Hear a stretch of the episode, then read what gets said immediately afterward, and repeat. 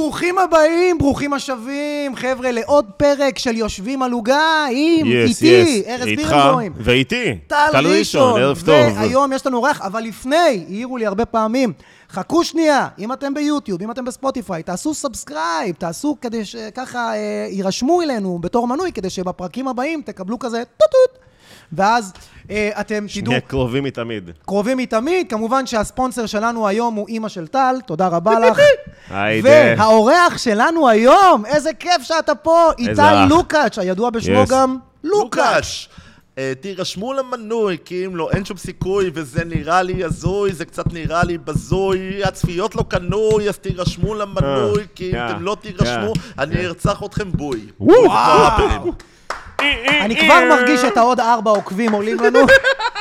איבדנו, פינוק. איבדנו 18, אבל עלו ארבע. איכותיים, אני אחי, מת אתה לאבד יודע. 18 או 100 קילו, אבל זה לא קורה. לא נורא, אנחנו גם, אנחנו נגיע לזה, אה, אין לנו, אנחנו מדברים רק על זיונים בפודקאסט. אפשר לדבר על זה גם. כן, אתה זה? אנחנו רוצים בעיקר לדבר על דברים... היטלר. היטלר, כן. לא, אני, אנחנו רוצים לדבר על כמה דברים. בוא נכין קצת את אוקיי. המאזינים. יש לנו כמובן את הקריירה המפוארת שלך, את כל ההתחלה, את כל ה... שזה מאוד מעניין, האנשים שהיו איתך בהתחלה, שהיום אה, גידלת וטיפחת וכל הכבוד, שמאוד מחרמנים אותנו. אה, וכמובן, את מה שאני הכי אוהב בך, סלח. לי, אה, את הביקורות אוכל שלך. אני מכור לזה. אז. יאללה, בוא נתחיל מההתחלה, אני חושב. במה קורה, לוקאץ', מה שלומך היום? מה מעשיך? האמת היא יום טוב, ברוך השם לעין הרע, יש לי, יש לי תקופות, אני בתקופה כזאת מוזרה, יש ימים ויש ימים, ותפסתם אותי ביום נהדר. יש! אז טוב. אה, הרבה עבודה. אה, לוקאץ' הולך לאכול, זה תרנגולת שמטילה ביצי זהב, אז אני ליטרלי עובד שם כמה שאני רוצה. כאילו, יש תמיד ביקוש, תמיד רוצים עוד, וזו תרנגולת שמטילה ביצי זהב, רק הביצים האלה עם רעל שהורג אותי, אבל זה מצחיק בעיקר. אתה בעצם, זה כמו האדמנטיום של וולברין, שבעצם, אהבתי, אהבתי, אם. מישהו ראה את הסרט האחרון, אז זה מה נכון, שהורג אותו לאט-לאט. אבל למה הספוילר? סתם ראיתי, ראיתי, ברור, לוגן, הסרט הכי מי טוב שלא שיצא. ראה את זה- לא, די, יצא מספיק זמן. זה יש כזה כן. חוק, עבר שנה מהסרט, כאילו אפשר. או כמו שהחבר הכי טוב שלי אומר, אחי, עבר יום הבכורה, אתה תשמע את הסוף של הסרט, יא אפס. אחי, אני הלכתי. לראות את ה-Avengers Endgame, וקניתי כרטיסים מראש מהרגע של הצהל. היום הראשון של ההקרנה, אני מגיע, נפל האולם. נפל האולם, זה היה בסינמה סיטי בראשון, נפל. ואז נפל? אמרו לו, תחזור. אין, האולם רגע, לא עובד חושב- ואין איפה לשים אותנו. וואו. לא עובד ואין איפה... אחי, השתגעתי, חזרתי הביתה, אנחנו- סגרתי את הפלאפון, עד יום... הזמנתי גם לא לשמוע? אחרי, לא יואו. פייסבוק, לא עניתי להודעות, לא טלפון, סתם ראיתי סרטים ביוטיוב. ככה ראיתי, אמרתי, מה אני אראה ביוטיוב? היה Leaving Neverland, הסרטון הזה על מייקל ג'קסון, או מומי לוי. איזה לא הבדל, אחי. לא זוכר איזה גרסה, לא זוכר איזה כן. גרסה שלו. ספיידרמן נלחם באיש אה, סגול ענק, אה, ילדים אה, מקבלים פיצוי של מיליונים. נראה לי שזה... אני... מצחיק אני חושב, אני- אני רוצה את את החיובי, אחי. למה לדבר על ה- על- על- על- על המקרים ה... למה? החיובי כמו האיידס של מייקל ג'קסון, זה נשמע לי... מת מאיידס? לא, נראה, לא יודע, סביר. אוקיי. זה. סתם לילדים, לילדים אין איידס עדיין. אבל אנחנו לא רוצים לעשות שיימינג לאף קולנוע ולאף עסק, כמובן. אנחנו המבקר החיובי. אה, לא, לא, אז אם בסדר. אתה יכול כמובן לחזור על המקום... הוא לא, אמר, אה, סינמה סיטי לא. רשל"צ. לא, הוא אמר יס פלנט. אה, לא, פלנט? אז... סינמה סיטי. סינמה סיטי? לא, עכשיו אבל יש האמת, מקסימום אני שני אוהב את עסקים. הסינמה סיטי, קורה, יש פאשלות, מה, הם פיצו אותי, הביאו לי כרטיס חינם, הכל בסדר. כמובן. נראה לי, זה המינימום. פיצור, עשית אבל עסקים איזה לא היו תגובה, הש- השתמשת לא, בפלטפורמה? אה, אנשים נזהרים לו לא לפצות אותי, כי אני כאילו, כמה שאני בן אדם נחמד, והמבקר החיובי, כאילו, אם מישהו מתייחס אליי, לא- אני, בגלל שגדלתי בצהלה, וכולם כזה סנובים, למרות שהיו לי הרבה חברים מגניבים והכל היה סבבה, היו אנשים כאלה מתנסים, ואז אני כזה, "אה, מישהו מתנסה עליי, אני אני רוצה לרצוח אני אראה לך מישהו." בדיוק מה אני אעשה, אני אפתח כן. קריירה, אני אחזור עוד 15 שנה עם אה, הרבה עוקבים, ואני ארשום עליך. אני אבוא לשווארמה שלך ואני אשחוט אותך. אגב, אתם מכירים את הסיפור הזה, נכון? שיש את גמליאל, כן. מהטיקטוקר של האוכל, עוד אחד, אה, שפתח שווארמה, ואז בא מישהו, טיקטוקר אחר, שהוא חבר של שווארמה אחרת, בשביל לקטול אותו, זה היה הסיפור הכי זה מושחת בעולם. אמיתי? אני ראיתי את זה. הבן של הבעלים של השווארמה יושב שם, שהם קוטלים את גמליאל. שזה מצחיק, כאילו... ואז הם הלכו למתחרה ורשמו שזה ביקורות לא טובות או אבל משהו זה- כזה. זה הקטע המגוחך בעיניי. אני בחרתי בוא. תשלח חבר שהוא לא אה, אה, קרוב דם שלו לפחות. ספר לנו רגע את. המקרה ב-in a nutshell, כי אני לא מכיר. יש בחור בשם גמליאל שהוא פתח שווארמה אחרי שהוא נהיה ויראלי בלבקר שווארמות. נכון. ואז מישהו אחר, מבקר רנדומלי מהטיקטוק, בא לקטול את השווארמה שלו. מה שהוא עשה בטעות, הוא ישב עם הבן של הבעלים של שווארמה שיושבת מטר ליד. כאילו. אה, ואז אז- גילו שזה כאילו מושחת, ובגלל זה... אני מנסה בכללי, באני מאמין שלי, להיות המבקר החיובי ולהגיד רק דברים טובים, וגם אם קורה פעם במיליון שנה שאני אומר משהו רע על מקום, זה כי ממש ממש כאילו הביאו לי את הסעיף. עכשיו, רגע, ס- ואתה סוג של, אה, כאילו מייפה את זה? נותן לא, אה, שתי- לא. שתי ליטופים סטירה? לא, לא, לא, לא, לא. אני אם ישר אני- לרע. אם אני, אם אני קיבלתי, אה, אם, אם טעים לי, אני עושה ביקורת, ואם לא, אני הולך הביתה. וזה קורה. אה. עכשיו, נסעתי עכשיו למקום מדהים, אה, פיצה רומא בקריית שמונה. ואח של חברה שלי, שרה, אהבת חיי, אה, הוא גר, ב... הוא גר בקריית שמונה, הזמנתי אותו להצטרף, הוא שאל אותי, תגיד, אתה לא מפחד, אתה נוסע? הלוך חזור לקריית שמונה, ויכול להיות שאתה לא רוצה לשאול אותי לפני אם הפיצה טובה, אני לו, לא אחי, זה חלק מהסיכון. חלק מהסיכון במקצוע זה שאני יכול לנסוע, והפיצה לא תהיה טובה, ובסוף אני אלך הביתה גם בלי כסף וגם עם צעקות מהבעלים, אבל זה לא קרה, בדרך כלל זה לא קורה. תסביר. כי אם אני מגיע, נגיד הגעתי לאיזה, קרה, סיפור אמיתי. הגעתי. בקריות, באזור קריית חיים או ביאליק, אני לא צריך. להגיד את השם. לא, אני לא אומר את השמות של המקומות גם ככה. היה לי שתי ביקורות מעולות. אוקיי. והיה לי עוד ביקורת אחת, והעוד ביקורת הייתה היה פשוט מקום מאוד מאוד בינוני.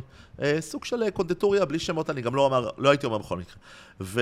עכשיו אני דווקא רוצה שתגיד. אני, אתה רוצה, אני, אני לא, האמת היא גם בפרטי אני לא אומר, אני לא רוצה. איפה? קריית לא יכול- שמונה אמרנו? ב- לא, בקריית חיים. קריית שמונה חיים. סיפור אחר. אני יודע על איזה מקום. אתה מדבר, קריית וזה יהיה בתגובות. אה, אז אה, קונדטוריה לא טובה, פשוט לא טובה. קורה. ואז הוא, סיכמתי איתו על תשלום מסוים, ואז אני אומר, תשמע, אני לא יכול לקחת לך כסף, אני לא יכול לעשות את הביקורת. אשכנזי, אז אה, אתה לקלל אותי, כאילו אתה לא זה, אתם הכי מצחיק גם שאתה המתנשאים." מסתכל עליו, אחי, לא- אני לא מבין במאפים, תראה אותי, אחי, אני הכי מבין אני במאפים. מאפה בעצמי, אחי. אם אני אומר לך שהקונדטוריה שלך לא טובה, לא סגור את העסק. זה לא שהיא הייתה רעה כמו שהיא הייתה בינונית מינוס, ואני לא בא... אני, אני יש לי חוק. הציון שלי בראש חייב להיות 8 מ-10 למקום, בשביל שאני אעשה... זהו, זה מה. שאמר לי, כי- כי- אה. כי גם צוחקים על זה קצת, ראיתי כל מיני מימים ברור, כאלה, על זה ברור. שכאילו... קודם כל, רוב המימים, אה, רוב המימים מצחיקים אותי. כאילו, עד שלא היה לי את הסיפור הזה... היה את הבחור, שאני לא אגיד את השם שלו, כי אנחנו בתביעות משפטיות, שהעלה תמונות של, תמונה שלי בלי חולצה, לתמונות מקוללות, ואז נכנסתי לריב עם הקבוצה, ואז הם נסגרו, ומאז יש כמה טרולים שמחפשים אותי. אבל עד הטרולים האלה, מאוד אהבתי את המימים שעשו עליי. אני יכול זה להבין... גם מחמיא שעושים עליך בר- מימים. עד בגבול הטעם כן, הטוב, אה? כן. כאילו, הגעתי לסרטן הפריך, זה מצחיק. אה, אה, שמשווים אותי לגוש חרא שצף במים, זה פחות מצחיק. אתה מבין מה אני אומר?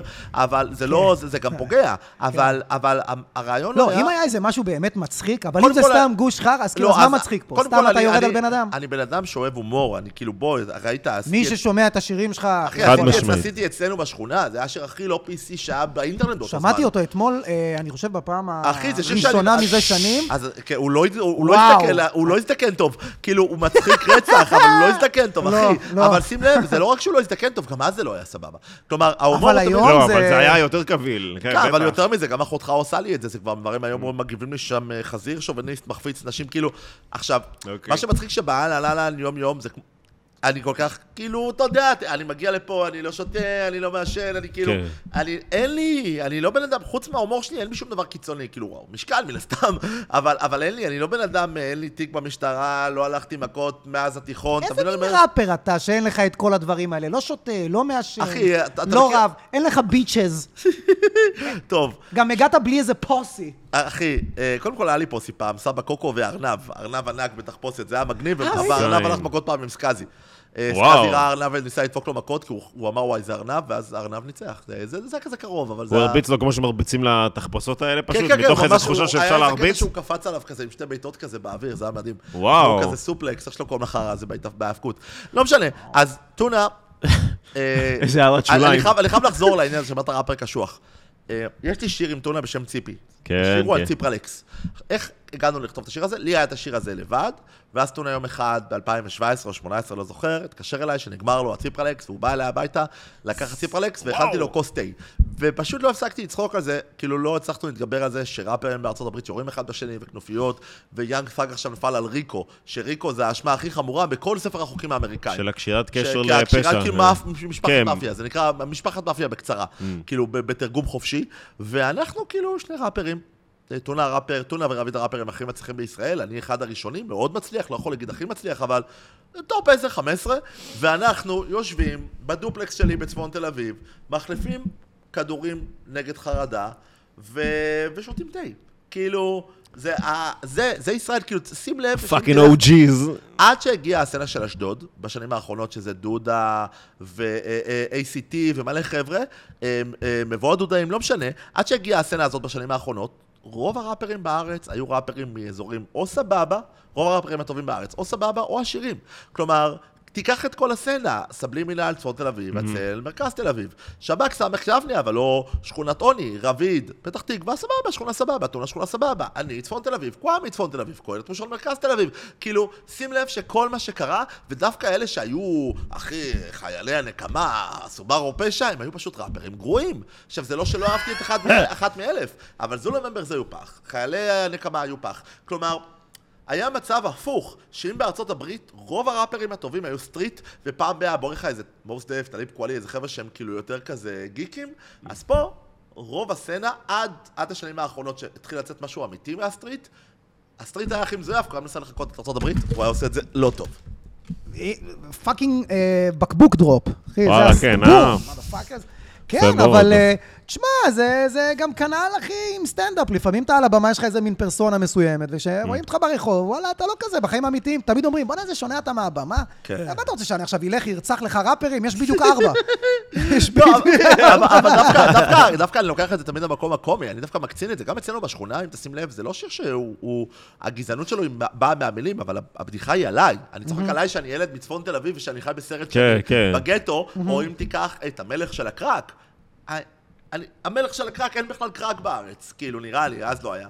אתה מאוד מזכיר לי את, אה, כאילו, בגלל שכל השירים שלך, אני חושב, אם לא... רובם המוחלט. רובם המוחלט הם הומור, נ, כאילו זה מאוד מזכיר את השנים הראשונות של אמינם, או נגיד אפילו ווירד על ינקוביץ', שכאילו הכל אני- כזה הומור, הומור, הומור, נעשה טוב, וכאילו זה גם הזכיר לי קצת את דודו פרוק ברמה של חבר'ה, מי שלא מבין שהכל פה נאמר בצחוק והרבה הומור עצמי, וכאילו, אם אני אומר שאני ראפר וכושי וזה, וזה זה, זה הכי הפוך על הפוך, אז כאילו צריך להיות ממש מנותק, או לא להבין מה קורה פה. אז אני חושב שהיו ביקורות שקיבלתי שאני יכולתי לקבל, נגיד אה, אה, אנשים אה, או אתיופים או מהחברה העבריים, שפשוט לא קיבלו את זה שאני משתמש במילה הזאת למרות שהם מבינים שזה הומור, ואני מקבל ואני מתנצל. זה לא אתה שר, נכון? זה השני שר. אה, לא, את- אצלנו בשכונה זה אני, אני לא מדבר, לא, אבל אני מדבר על משהו אחר. אנשים שלא הבינו ש... אה, את הקומדיה, כלומר, לא לקבל את הזכות שלי להשתמש במונחים קיצוניים, למרות שזה קומדיה, אני יכול לקבל, זה פתוח לדיון. לא להבין שזה קומדיה, אתה צריך להיות מאוד טיפש. כלומר, והיה מבקר שרשם עליי, על האלבום פלטינה, שזה האלבום השני שהוצאתי, שהוא האלבום שלי שאולי ההצלחה המסחרית הכי גדול שהוא זכה. אה, לפחות מסחרית, כן? ועדיין הוא רשם עליי, הוא חושב שהוא חי בהרלם. כמה טיפש אתה צריך להיות בשביל שזה מה אוקיי. שאתה לוקח גם מהאלבום אצלנו שלי? נכון. לפעמים יש, אתה יודע, שאתה. מעלה איזה קטע, וכאילו, אתה יודע, אנשים גם מגיבים בתגובות למפגרים. הוא סטנדאפיסט, מה, אתה לא מבין שהוא צוחק? לא, הוא מדבר ברצינות. לא, אבל גם, זה, גם, זה כל כך גרוע בעיניי, כי כאילו... זה כמו אלה שאומרים שבכל צחוק יש טיפת אמת, וזה לא נכון, המשפט הזה. זה כאילו, משפט מאוד מטומטם, ואני חושב שכאילו כ- כקומיקאים, סבבה, אתם סטנדאפיסטים, אני מוזיקאי, אבל כולנו, אנחנו שלושתנו קומיקאים. אני משתמש בקומדיה דרך. המוזיקה ודרך דרך מערכונים, ואתם משתמשים בדרך סטנדאפ ודרך כדי להשיג מערכונים. זיונים בעיקר. אה, כן, אני לא חושב שזה כזה עוזר. אבל, אבל בסופו של יום, אה, לטל יש בדודה ש- שתוכל לה- להעיד אחרת. גם אמא שלו, לא? אה, אמא שלו לא, מדברים, ש- אחי. אסור לנו לאבד את הספונסר שיפ. קיצר, אבל מה שאני בא להגיד זה שהומור אמור להיות קיצוני. אנחנו, בתור יוצרים, אנחנו אמורים להיות קיצוניים, אנחנו אמורים להביא את היצירה שלנו לקיצון. היא אמורה לערער אנשים במידה מסוימת. אה, אם יצירה הייתה בקונצנזוס, אז הקונצנזוס לא היה משתנה אף פעם. מה שמשנה את הקונצנזוס זה היוצרים והאמנים. שמרחיקים אותו בקיצון. עובדה היא שטראפ היום, או, או דריל, הוא לא כמו הראפ שהיה בניינטיז. ואם פעם הטירוף היה, מישהו אמר בשיר שהוא מעשן קנאביס, אז אחרי זה אמנם כן, מגיע כן. והוא רוצח את אמא שלו בשיר. כלומר, ללכת ולהיצמד ל... אמרת משהו בשיר, לכן אתה א', ב', ג', ואני רוצה לקשר את זה שנייה למהפכה של מיטו. אה, תרביץ. מאוד, אני מאוד בעד המהפכה של מיטו, אני חושב שזה טוב. אני מכיר באופן אישי אנשים נוראים שמכים נשים, ש... שאחרי זה הורסים להם את הקריירה, אנסים, באמת, ובאופן אישי, וזה זה בסביבה שלנו, ואני בעד לבטל את כל מי שפגע, פגע פיזית או איים, או לא יודע מה, באמת, אני בעד.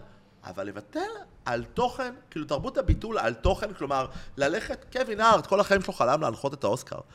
עשר שנים אחורה, ל-2009, רק זה כי שהוא הוא עשה סיפר בדיחה. מגוחך. בדיחה הומופובית ב-2009. אוקיי. גם למה הומופובית? מה הומופובית? זאת בדיחה. אני אפילו לא זוכר מה זה היה. לא, שהוא אמר, אם הבן שלי יצא, ירצה, ירצה אה, כזה בית ברבי, אני ארביץ לו עם הבית ברבי, שלא יגדל להיות אה, אה, הומו. זה- זה ממש... זה אפילו לא הומופובי, זאת בדיחה. ברור, כי אחי. אם אתה הומופוב, אתה לא מספר על זה בדיחה, אתה פשוט אומר את זה ברצינות. אני חושב שנהיה משטור שיח מטורף, ואני חושב ש... ספר לעמוד פייסבוק שלי על זה. אני חושב שהבעיה היא, הבעיה היא כש, כשמשטור שיח הוא...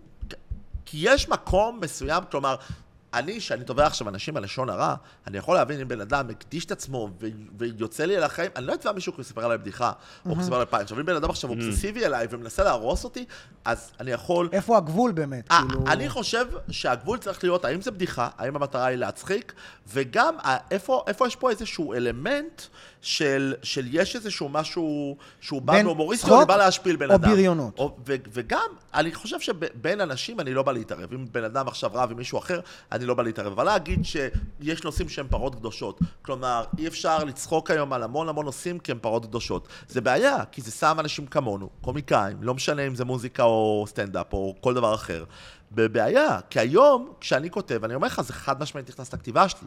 כלומר, כשאני כותב פאנצ'ים, אני אומר, אה, לא יכול, זה לא עובר, אה, זה לא עובר, אה, זה לא עובר. אני, בין? היתר, אני מספק שירותים ל- לכל מיני מסעדות ובתי קפה, מעבר ללוקאץ' שהולך לאכול, אני בונה להם את הטיקטוק. האני מאמין שלי הוא... מה זאת אומרת, אה, בונה? לא בשירים שלך. לא בשירים שלי, לא. לא בשירים זה לא ככה. לא, בשירים אני עושה אוקיי. מה שאני רוצה, לא. זה- אבל- זה בדיוק, אבל. כי אני אומר, איפה אבל זה... במערכונים כן, ובקליפים כן. בשירים לא, במערכונים כי זה כן, תוכן בקליפים כן. שמישהו שילם לא, לא, אבל כסף? גם- גם שלי, גם אם אני עושה מערכון בשביל... רגע, אבל אם עכשיו אומרים לך, אבל הנה, תראה איך זה אמרו לך ככה וזה פגע בך, אז למה אתה חושב שמותר לך לדבר על נושא שהוא פשוט רחוק ממך? יש הבדל בין נושא לבין בן אדם. אני לא אומר שאני אדבר על בן אדם ואצחק עליו ואעשה את הדבר הזה. אוקיי. אני אומר, אני מדבר על נושא. אם אתה נעלב בשם כללי על נושא, זה כמו שאני לא, אני לא אלך ואריב אם מישהו כתב בדיחה שמנופובית, אבל אני יכול לריב אם מישהו רשם משהו על דקל וקנין, כמו שהיה בזמנו. אתה מבין מה אני אומר? אז אתה כאילו- לא רוצה לבוא אוקיי. להופעה שלי. לא, הכל טוב. אגב, אני, אני שנכנסתי, באנשים על אה, דקל וקנין, זה בכלל לא היה על זה, דרך אגב, זה לא היה על המשקל. אוקיי. אני שעשיתי פוסט שהיה מאוד ויראלי, דיבר על זה של, זה היה קורונה, ולאף אחד לא היה הופעות, ודקל וקנין מצא איזה קומבינה להתפרנס. מה, עם הארטיקים? עם הברכות. אבל הברכות. הוא לקח כן, להם כן, 300 שקל בטח. ברכה ועשה. עכשיו, כולם נכנסו בו, איך הוא לוקח על זה כסף? חבר'ה, הבן אדם מקבל בקשות ל-500 ברכות ביום. הוא יכול לעשות 50, וככה הוא בודק, זה ביקוש לא, והיצע. מלא, בטח. יש- אתר של מפורסמים. אתר סלמתא, מה? של המזרחי. אני לא- אני- חושב שיש יש לנו בעיה מאוד גדולה בארץ של לפתוח עין על מוזיקאים, כמו שראיתי איזה כתבה בגיא פינס, אה, רביד ותלונה, נכון, נכון, נכון. שקל. קודם כל, לא שאני יודע את המספרים באופן אישי, אבל אני מכיר את המספרים, זה מאוד רחוק מהמציאות. זה חישוב של ילד טיפש. זה חישוב של ילד טיפש. כמו ללכת לחומוסייה, כמה מנות חומוס הוא מוכר? אלף? חישוב כן, מאוד כן. מטומטם. זה סתם חישוב כאילו, בשביל האייטם. לא שאני יודע, כי לא... כן, כאילו מה, מה עם שכירות, מה עם חברת לא- אבטחה, לא- הם מה עם לא- מוזיקה, הם לא עשו שם שום מה עם העקיצה חישוב של. הסוכן, אה, מה עם ה... הם לא עשו שום דבר. מה, מס הכנסה, ביטוח החישוב לאומי? היה מומצא, אבל דבר שני, למה? בן זונה לא יכול להביא לך את החישוב המדויק על השקל. אחי, הייטקיסטים, בן אדם מגיע, לומד אה, קורס כמה חודשים, ומצליח לעבוד בהייטק ולהגיע תוך שנה-שנתיים למשכורת 20 אלף שקל. כל הכבוד. אני בעד. 80-90 אחוז, מי שינסה ללמוד הייטק ויצליח לעבור את המבחנים, יתפרנס בממוצע לאור, אחרי שנתיים-שלוש, מעל 20 אלף שקל. קח את כל המוזיקאים בישראל, את כל מי שבגיל, קח 83 עד 87, בשביל לכלול אותי, את רביד ואת טונה. קח את כולם. כל מי שניסה להיות מוזיקאי, אבל כן קצת העמיק בזה יותר. למד, אבל ניסה אחרי זה, ניסה להקליט. כמה? מה הסיכוי שלך להגיע למצב כזה? 1 ל-10 אלף? נמוך אז מאוד איך אתם מאוד. פותחים את זה? כאילו, שהיו פותחים על עומר אדם, שהוא עושה מיליון... איך... אתם יודעים כמה נמוך זה? אתם יודעים כמה אנשים טוחנים והולכים למועדונים כאילו, אם מסתכלים שירים? בממוצע, על כל מי שניסה לעשות מוזיקה, הממוצע הוא שכל אחד מרוויח עשרת אלפים. אני חושב. שקל. אני חושב, פחות שהס... אני מהייטקיסט, חושב. שהסיכוי הוא, אני חושב שהרוב לא, ממש. שקל. לא מרוויחים, הרוב מפסידים. הרוב בטח. מפסידים. הרוב המוחלט מפסידים. אבל מי אני חושב שמצליח, שהסיכוי שלך- מצליח. הסיכוי שלך להתפרסם במידה כל מס... אני- אני רואה את הסטטיסטיקה שלי, להגיע למצב שלי, שאני מאוד מפורסם ומצליח ומתפרנס מזה, ברוך השם, לעין הרע, ו...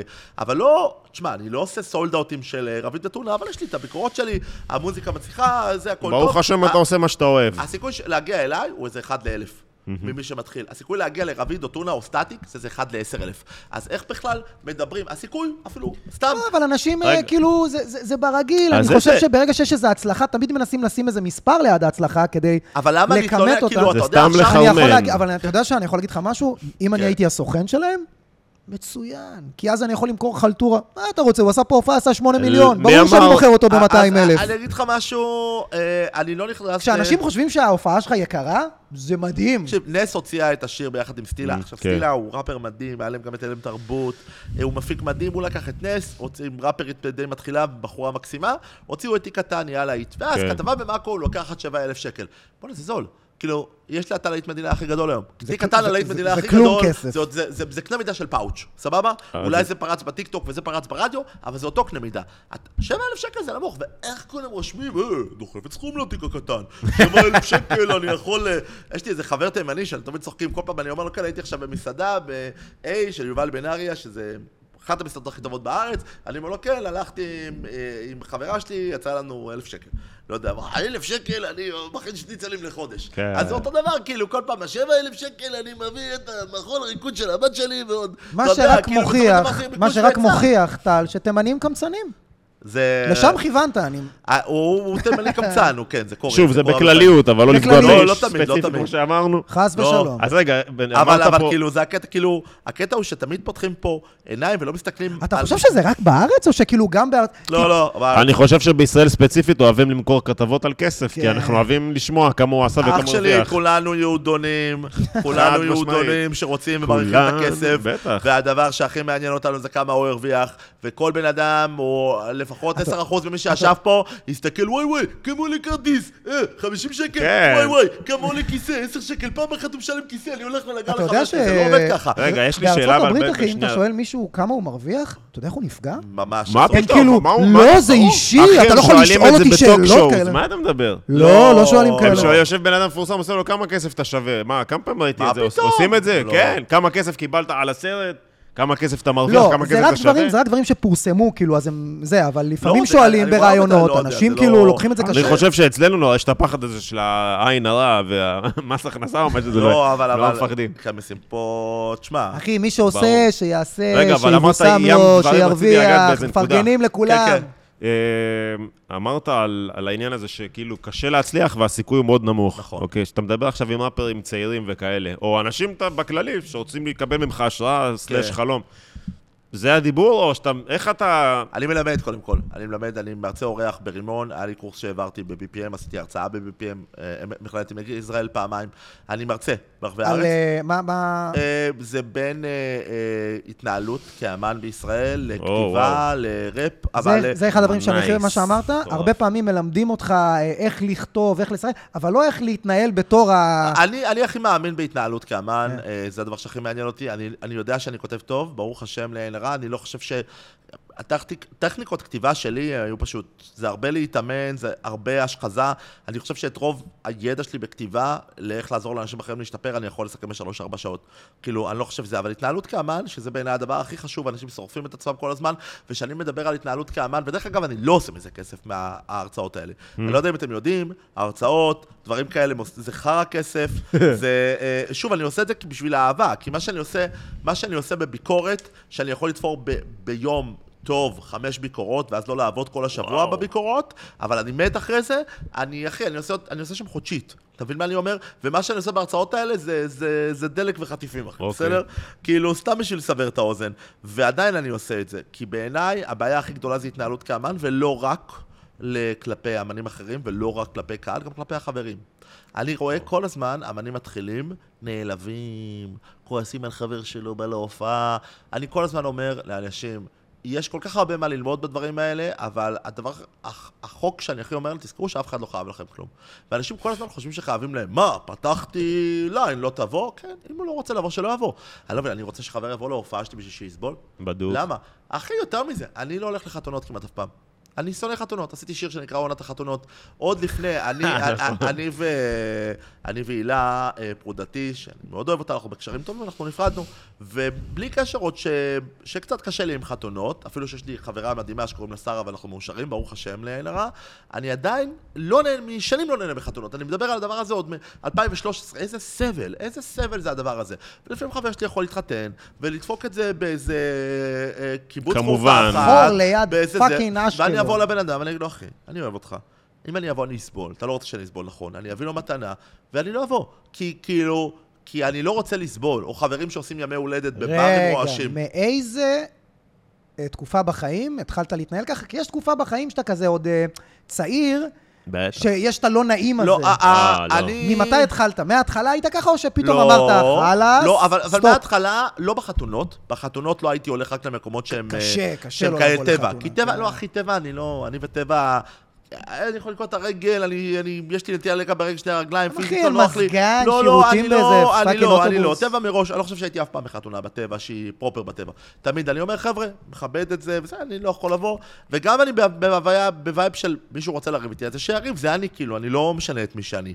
אבל לא לבוא לימי הולדת, ולמסיבות שאני לא רוצה ללכת, ולחגיגות, כל החיים, כל החיים. אני לא, אחי, אני לא רוצה שיהיה לי לא נוח. ויותר מזה, אני חושב שאם אתה חבר שלי, ואתה לא יכול להבין את זה שאני לא רוצה שיהיה לי לא נוח, אז אתה, יש פה בעיה בחברות. בדיוק. כאילו, אתה מבין? זה לא שאני לא מתחשב, זה לא שאני לא אבוא, ואני אפילו, אחי, היה לי חבר שלא באתי של- לחתונה שלו, והוא חבר מאוד מאוד קרוב, הבאתי לו אייפון בזמנו לחתונה. דאם, כאילו, אל כן. תבוא יא אלוף, אל תבוא לא, גם לברית. אני אומר לך, וידעתי שאני לא יכול, וידעתי שיהיה לי קשה, והוא חבר טוב, רציתי לשמח אותו. זה לא שאני. גם אבוא ואשים לך 200 שקל ואגיד לך לך תזדיין, אני אתאמץ, אבל לא, אני לא אסבול. אני לא אסבול אה, אם לא חייבים לסבול. גם בוא נודה, כל ה... שמזמין... מכיר שמזמינים אותך ליום הולדת, אחי? באיזה משהו בנמל תל אביב, ברבע ל-12? וואי, האנשים אה, מה, שבכללי- אני בן זונה, אחי? אין לי חיים? האנשים שעושים פולחן עדיין ליום הולדת שלהם. לעמוד. בתור מחוץ למועדון, אני ביום הולדת של הזה, חצי שעה נכנס, בסוף הוא. אומר, אה, הגעת. אה, הגעתי, הבן...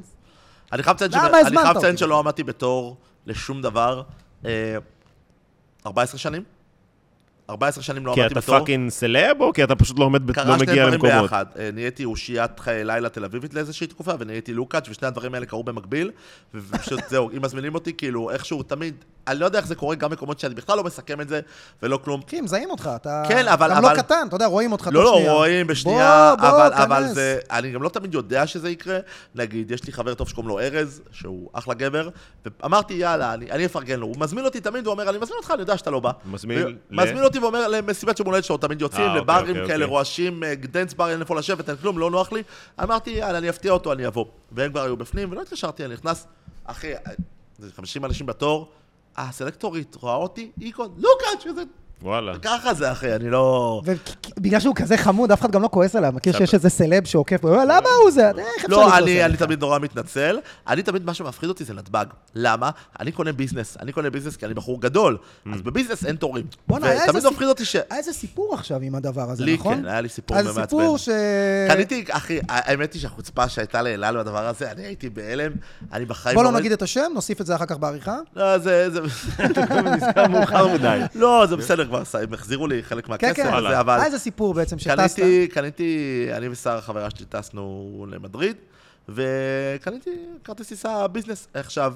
מה אה, זה business? זה בעצם... business מחלק, מחלקת עסקים, אוקיי. זה מחלקה שבדרך כלל כרטיס עולה פי שניים מכרטיס רגיל, או לפעמים יותר, ואצלנו עלה יותר גם, כי תפסנו את השתי הכרטיסים האחרונים ב business במטוס. וזה בסדר. עכשיו, למה אני עושה את זה? אה, זה לא מפינוק, זה לי.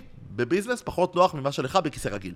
כלומר, ההבדל בין הגודל שלי לשלך הוא יותר גדול מההבדל בין הכיסא רגיל לביזנס. אני עדיין יושב, עדיין לוחץ לי ברגליים, עדיין יש לי סימנים בסוף הטיסה, אני עדיין צריך לקום ולעשות סיבובים, אבל זה כיסא שאני יכול לשבת עליו. ואז אה, הגעתי ל... אה, בטיסה חזור, והזמנתי הכל דרך אל על, דרך אתר של אל, גם לקחו לי הון תועפות, לקחו לי ולשרה 4,000 דולר על הלוך חזור למדריד, שמהניסיון שלי, משהו כמו, זה אמור לעלות 3,000 דולר, אבל הזמנו שני כרטיסים טיסה אחרונים למטוס. אני מגיע למטוס רגיל. אני כזה... אה, ה business זה כאילו business. אחי, זה אותו שורה. פשוט וילון. וילון.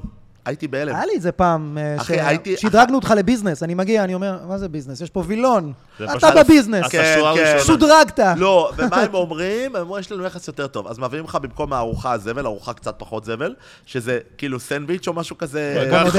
שקיות בוטנים. כן, ולגמרי, וכאילו אתה יכול לקבל שתייה לאורך הטיסה, אבל גם... אה, כמו כאילו- אלוף. אין על וויסקי בכוס פלסטיק, מה, אה? אחי, כאילו, גם מי בכלל, לא שתה אלכוהול בכלל, כאילו, מה, כאילו, עזוב, אני חטפתי שם מהקריזה של החיים, אני לא יודע לחכות עם הדברים האלה, אני, אין לי את זה, אני, זה בעיה שיש לי, אני היום בתביעות, כאילו, תובעת אותי איזה חברה שאני לא אגיד את שמה באמת, כי אני בתביעה מולה. נוסיף בעריכה. אה, לא, אבל זה אשכרה נטו, כי נתנו לי שירות חרא, והתעצבנתי, וכתבתי את זה. ואז כאילו, אני צריך להחזיק את עצמי קצת, כי אני כן חשוף לתביעות בקטעים האלה. לא, רגע, למה? כי אני, אני מתבטא לא, כבר... יש, ב- יש, אה, יש את הטענה הזאת שאתה יכול תמיד לעמוד מאחוריה של אמת דיברתי, שכאילו זה באמת מה שקרה. כן, אבל. אבל שופטים בודקים גם את העניין של אתה מפורסם, ויש לך כוח, ו... למה? אתה לא יכול לכתוב ביקורת לא טובה על מקום... לא אה, כשאני משתמש במילים כמו חלאות וגועל נפש. אה, אוקיי. כן, לפעמים כזה. אתה... אתה- אני- אחי, לא, אני- כי- אני- כי אתה מרגיש לפעמים שעושים לך איזה משהו ממש. אישי. האמת היא, אל על, אני חייב לציין שאל על דווקא יצאו יחסית סבבה בקטע הזה, לא איימו עליי להוריד את הפוסט, לא ביקשו שאני אוריד את הפוסט. התנצלו והחזירו כאילו עלות כרטיס אחד. כאילו... כמה זמן? מתוך ה-2,000 דולר, כאילו 2,000 דולר הלוך, 2,000 דולר חזור לי ול... כאילו לכל... לא, החזירו 1,000 דולר, סבבה. בעיניי. כמה זמן אתה מרגיש את הכוח הזה שיש לך בתור אה, מבקר, שזה בטח מתבטא אתה להרבה יודע תחומים? מה הקטע? שאנשים לא מבינים שהכוח שלי בכלל לא נובע... לא, לא במובן שלילי. לא, לא, אני אומר, הכוח שלי, קודם כל, הכוח שלי בכלל לא נובע מה... מהפרסום שלי, זה אנשים לא מבינים. הכוח שלי נובע מהכתיבה שלי, בקטעים האלה של הפוסטים והדברים האלה. איך, הרי כשהתחלתי את לוקאץ' הולך לאכול, כתבתי. הייתי כותב בישראל היום והייתי כותב ברעבים ברעבך. אה, מה שהייתי עושה, אבל לא הייתי לוקח כסף, היה אסור לי. והבאתי כל כך הרבה ערך למסעדות, כלומר, יש מסעדה שקוראים לה מיטל מיט, שעד היום אני ואלמוג הבעלים חברים טובים. הוא אומר, יש מסעדה לפני לוקאץ' ומסעדה אחרי לוקאץ', ועד היום כל יום יש שלוש-ארבע. שולחנות. כלומר, עשיתי אה, כתבה, זה הדבר הכי מטורף שעשיתי. היה מסעדה שקראו לה פיט מאסטר, מטורפת, כשרה, בשרים, משהו, חגיגת בשרים. ב... ולא לקחתי כסף, כי היה אסור לי, אה, בפתח תקווה. המקום היה מלא אז ימי חמישי, שבועיים קדימה, וסך הכל באמצע השבוע לפעמים מלא, לפעמים לא, וזה הזמנה. מהרגע שאני הגעתי, היו מלאים תמיד חודש קדימה, וחצי שנה קדימה ימי חמישי אתה לא יכול להשיג מקום, גם אני לא הצלחתי ארבעה חודשים לפני להשיג לחבר ליום הולדת, והם פתחו עוד סניף, מכתבה אחת. כלומר, ועכשיו, אנשים אמרו לי, אנשים אמרו לי... ארז, תביא לו כריך, תביא לו... אז זהו, תקשיב, אנשים אמרו לי, אנשים אמרו, אתה לוקאץ', אתה לוקאץ', אז עשיתי ניסוי. הלכתי עם חבר למסעדה, אנונימי לגמרי, החבר, אני כתבתי לו את הביקורת. עד היום אף אחד לא יכול לדעת. אלפיים לייקים, אלפיים תגובות, זה הכתיבה, אחי. נו, זה לדעת. להתבטא במילים, חד לא, זה כמו משמעית. לפעמים שאתה מגיע לסטטוסים מצייצים, אתה רואה איזה פוסט, שאתה כן. הולך לבן אדם שכתבת אותו, אתה אומר, מה זה? אחי? שחברים יש שלי רוצים 40 לעשות חברים." שיימינג, אני אומר להם, אומרים לי תשתף, אני אני לא אשתף. אני לא יכול להתערב כן, בזה, אני אכתוב לך את. הפוסט. תן לי נקודות, תן לי חוזקות שלך ברמה. אה, הכתיבתית. קודם כל, אה, ברמת שאתה כותב, זה כמה טיפים לטקסט באונליין. אה, רווח, רווח כאילו בין שורות, אנשים לא אוהבים לקרוא צפוף. לרדת שורה. כאילו. לרדת שורה אחרי שעברת נקודה, פיסוק נכון, כל הדברים האלה... שלא זה- יהיה גוש אחד ענק לא, של כעס. יותר מזה, כן, ואם אתה, זה בסדר להתבטא בכעס, זה בסדר להתבטא ברגש, אבל צריך אה, להעביר את המסר, ו clickbait. clickbait זה הדבר הכי חשוב. כלומר, אני, אני כל הזמן לומד טקטיקות אה, ויראליות. אה, אחת הטקטיקות הכי מטורפות שאני מכיר, זה נקרא Infinite Loop Technique. אה, זה הטכ... אני משתמש בזה כל הזמן. זה להגיד, טוב. "ח- מה עם המסעדות, מה השווארמה הכי טובה בישראל? ואז משאירים איתך מקום חמישי, מקום רביעי, מקום שלישי, ואז אתה גורר אותם. זה החלק שהוא... שהוא ה clickbait. והקטע אפילו של- לא להגיד, הייתי ב... לא, ישר. מה המשפט שיתפוס אותם? אתה צריך, הרי זה לא תמיד עובד, אבל יש כל מיני טכניקות, אפשר ללמוד הכל ולא צריך לשלם על זה כסף. לא איפה לעשות אתה, קורס. דרך איפה אתה לומד נגיד? עמודים בטיקטוק, אה, סרטונים קצרים ביוטיוב, אה, אמנים אחרים שאני מכיר שהם... אה, אה, אני באמת רואה מה מצליח, ואני מנסה אה, ליישם כזה. את זה, אבל יותר מזה, הלופ הוא הכי מטורף, האינפינט לופ טכניק, זו הטכניקה שהתחלתי לספר לכם. אתה מתחיל בנקודה מאוד מעניינת, אבל נקודת שהיא כמעט, כאילו, אתה מתחיל בסוף. ואז אתה קוצר את הסרטון עשר שניות לפני הסוף. ואז העשר שניות הראשונות של הסרטון הם הסוף שלו, אבל הסוף הוא החלק הכי מעניין. אז אתה משדר את הסוף בהתחלה, ואז הסרט רץ בלופ. ועד שהבן אדם, עד שהצופה בכלל מבין... באמת להגיע ל... עד שהצופה בכלל מבין שהוא קיבל את הסוף בהתחלה, וזה, זה, הוא גם לא, הוא רואה רק את הסוף החלק המעניין, אבל מה הוביל לדבר הזה? עד שהוא מסיים את זה, הוא כבר נשאר בדרך כלל עוד פעם, רגע, עכשיו נגמר הסרטון, מקודם נגמר הסרטון. וזה מראה לך שאנשים נשארים לך על הסרטון, וזה מוסיף לך את הווירליות בטירוף. אבל שוב, זה, זה, כל אחד יכול ללמוד את הדברים האלה לגבי הטכניקות הווירליות, זה פשוט צריך ללמוד את זה. וגם, אגב, צ'אט GPT יעזור לך בטירוף. בטירוף אתה כבר. עובד עם צ'אט GPT? חד משמעית. חד משמעית. כן? אני לא. מפחד להיכנס לשם. אחי, לא זה יודע. שטויות, לא ברמת הכתיבה, אני בדקתי אותו ברמת הכתיבה, אחי, זה פח לא נורמלי, אני אפילו מסתלם את החברים שלי, שאני אומר לו לכתוב שיר בעברית, הוא לא כותב בחרוזים, הוא כותב את זה גרוע, אז אני שולח, אני כל הזמן מעלה שיר של פלד, תכתוב לי שיר של פלד, הוא, אתה יודע, זה, זה cringe, זה האימא של ה cringe, אחי.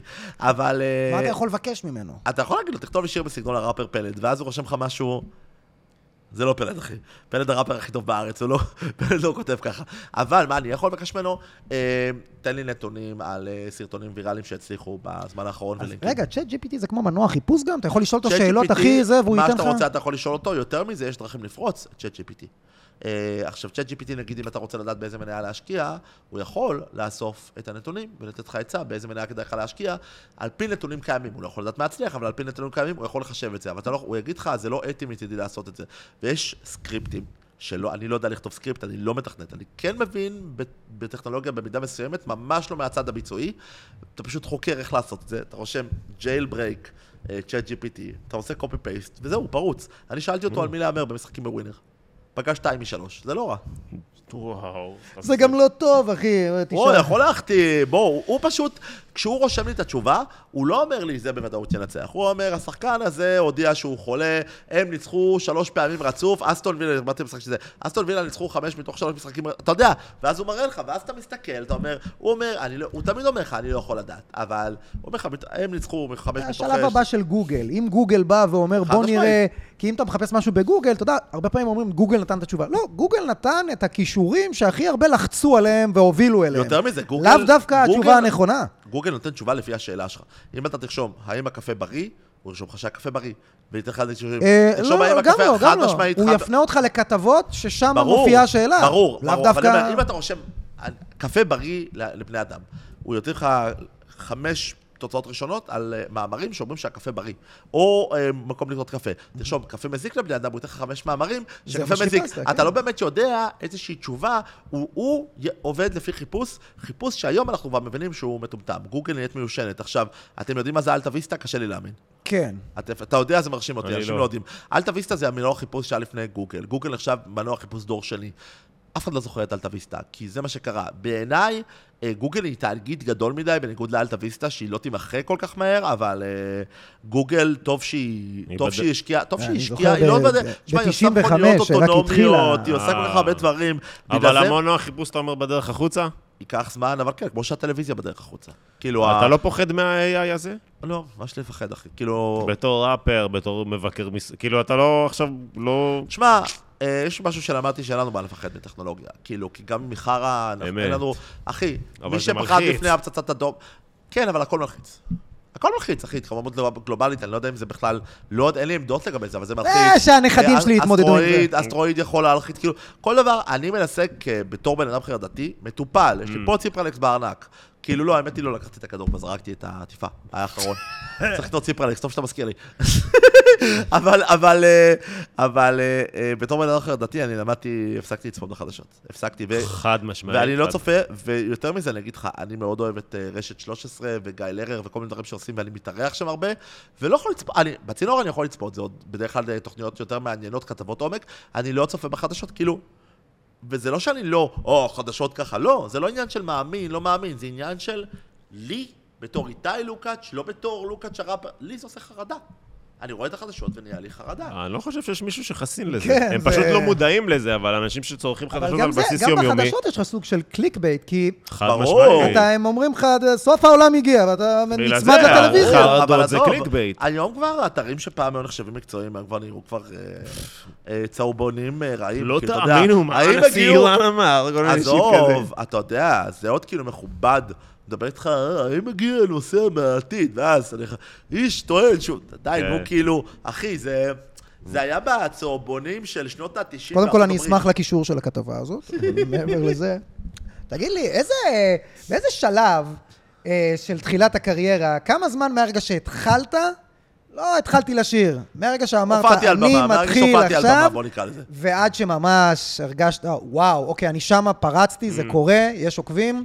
אה, אני חייב לציין שיש לי מזל, שהדרך תמיד הייתה בעלייה או בסימן עלייה. כלומר, אה, גם אם לרגע היו ירידות קטנות, תמיד הייתה לי עלייה, ואז הייתה עלייה מטאורית, אבל אה, אני ב...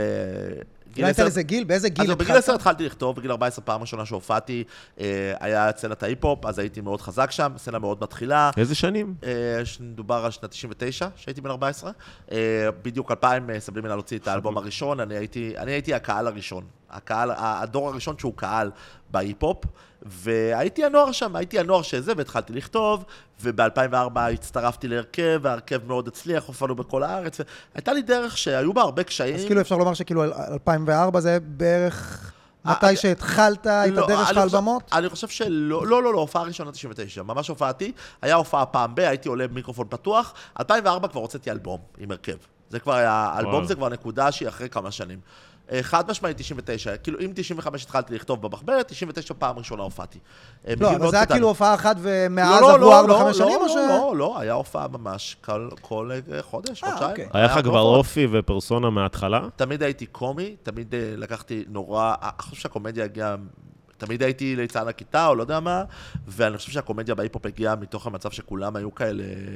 יותר מדי רציניים עם עצמם? אה, הציונות, וזה פשוט נורא הצחיק אותי, אז הייתי מגיע עם כן, סינר של מנגל אה, וכובע של שפים. ו- שאני זוכר את אה, סבלימל והצל, זה היה מאוד, ואנחנו זה, ואני אזיין אותך. מאוד לוקח את עצמו ברצינות. לעומת, שב"כ סמך, כן. שהיו קוראים מצחוק, אחי, השירים שלהם היו שב"כ סמך היו מעולים, מצחיקים. אבל מזכיר, אני, אני רוצה לקחת אותך לאיזושהי נקודה, ששב"כ סמך הם לא יצרו סצנה. הם היו הלהקת היפ-הופ הכי מצליחה, הכי מכובדת, הכי מעריצים. עד היום אני מעריץ אותם, ו- ונימי הוא איש יקר. כבר ו- דיברנו על זה שכאילו מי שאהב אהב, הם לא היו איזה קונסנזוס כזה הם, בכל היו, ה... הם, הם כן היו מאוד מוכרים ומאוד מפורסמים, אבל הם לא ש- התחילו סצנה. ומי שהתחיל תנועה היה הסבלימינל. נכון, חד משמעית. הסבלימינל הביאו אותנו, אנחנו היינו הנוער של סבלימינל, חיילים במשפחת טקט. ואני, אבל תמיד הייתי עם עין נורא מגחכת על הדבר הזה, כי אנחנו ילדים טובים מצפון תל אביב, ותמיד ראיתי את הדבר הזה. וב-2004 הצטרפתי להרכב שקראו לו פייר טרופרס, והוצאנו אלבום. וזה האלבום ששינה... איך קראו לו? מתוך הזוהמה. מתוך הזוהמה, והאלבום הזה שינה את פני הראפ בישראל. אה, כי עד אז הכל היה כזה מיינסטרים, כלא שש, אבי מסיקה, דני דין, ואנחנו הגענו והיינו הארדקור. אנחנו שרנו על דברים שלא שרים עליהם, הפאנצ'ים היו קיצוניים. אנחנו היינו הכי הארדקור והכי קומדיה שיש, כאילו ההומור הכי קיצוני שיש. ו- ו- ושרפנו, אחי. ב-2006 הוצאנו אלבום זהב עם הדג... קיבלנו אלבום זהב מהדג נחש, השיר שעשינו, הופענו בכל הארץ, כל הופעה sold out. כל הופעה sold out. וב-2006 קרה עוד משהו, 2005, אני גילי, גיליתי את רביד פלוטניק, הוא, היה, אז הוא הופיע במתנ"ס עם הרכב שקראו לו פרודוקס, אה, והתחלנו, התחלנו להופיע ביחד, הוא עשה לי חיזוקים, ובמקביל להרכב הייתי מופיע לוקאץ' ונצ'ינץ'. זה גם רביד אומר, ב, אה, לא זרקתי זין גם שלא מצאתי חן בעיניכם, אני ולוקאץ' על במות, נראינו כמו סטלוס ואורן חן. כאילו, היינו, היינו, אה, לא, לא מבין במספרים לוקאץ' מתרגם לי, ואל תקרא לי להופיע אם אין לך בוכטה לשלם, לי זין. כאילו, הייתה שם דרך, אה, דרך מאוד מאוד משותפת, והיו הרבה דברים שקרו באותה תקופה, נגיד, את טונה בכלל הכרתי, הייתה, יצאה לה כתבה מאוד גדולה בחדשות, מאוד מחמיאה, ברשת 13, כתבה מהממת, ודיברו שם הראפר שגילה את uh, טונה ואת רביד. עכשיו, את רביד באמת גיליתי ולקחתי אותו את כל השלבים הראשונים, את טונה לא גיליתי, אבל עברנו, עבדנו באותה תקופה. כלומר, הוא היה לו הרכב מאוד מצליח, שקראו להם השבט, משמעותית יותר הצליחו ממני. הם היו שני, היו שני הרכבים גדולים באותה תקופה של כאילו אנדרגראונד, אבל מצליחים, השבט וכלא 6. הופלה. אינסטינקטים. אה, השבט וכלא 6, ו... וכל הסיפור הזה התגלגל באופן שרביד היה ילד מאוד מאוד מאוד ביישן, ו... ואני ראיתי בו, אני אמרתי לו, אתה הולך להיות הכי גדול שהיה פה. ואיכשהו... והיינו? אני כל הזמן אמרתי את זה. הוא גם כל הזמן אומר, הוא תמיד אומר, אני הראשון ש... לא, אני מה ראית אז? בום." לפ- נחזור אחרי זה ל... אה, רעב מטורף וכישרון גולמי כמו שלא ראיתי. כאילו, כישרון גולמי ורעב מטורף. ואני הייתי המנטור הראשון שלו, שהגיעו אחרי זה עוד, והוא וטונה גדלו ביחד. נגיד היום המופע המשותף הזה שלו ושל טונה, שאני קורא כתבות של אה, מתן שרון, שהוא גם חבר, אה, והוא גם אה, עיתונאי ההיפ-הופ בערך היחידי בארץ, ולראות את הדרך המטורפת הזאת, שבאמת, דיברתי מקודם על הדרך שלי, שהיה בה קשיים, אבל היא לא הייתה דרך מאוד מאוד קשה. כי תמיד היה איזשהו פידבק. בין אם שהייתי בגיל 14 והיה פידבק מהבית ספר, ופתאום קנו קצת הופעות, או בין אם בגיל 17 כבר הופעתי במועדונים, ובאו אנשים. לטונה לא היה את זה. לטונה, ממש 2006 עד, אה, הסינג שלו, גם זה יעבור, שאני לא עושה גם זה 2013, 2014, 2015, אני לא יודע. פשוט רצף של שני דברים שקורים במקביל. הוא הראפר, שכל הראפרים יודעים שהוא הכותב הכי טוב בארץ, חד משמעית, והשירים לא מצליחים. וזה פשוט היה... אני חושב שהכל היה קשור ללייבל שהוא היה חתום בו, אני חושב שזה לא עשה לו טוב, הוא גם מדבר על זה בלאן שאפנה מבטי, אבל כאילו, כשהוא פרץ, אני אמרתי לעצמי, איזה... אתם זוכרים את ה Pro Evolution Soccer? את כן? בטח. sheer determination! כאילו הנחישות, ה- כל הזמן אמר לי, ה-sheer determination, הנחישות המוגזמת, כי... לי, וגם לרביד, רביד היה לו גם דרך לא קלה, אבל תמיד היה לו פידבקים. הוא תמיד היה הגולדן בוי, הוא תמיד היה ההבטחה. ראו אותו הבטחה. גם כשהוא אכל חרא, ראו אותו הבטחה. גם כשהוא 30 איש, היה 30 איש. 30 איש זה לא כזה מעט. זה 30 אנשים ששילמו תלוי באיזה אולם.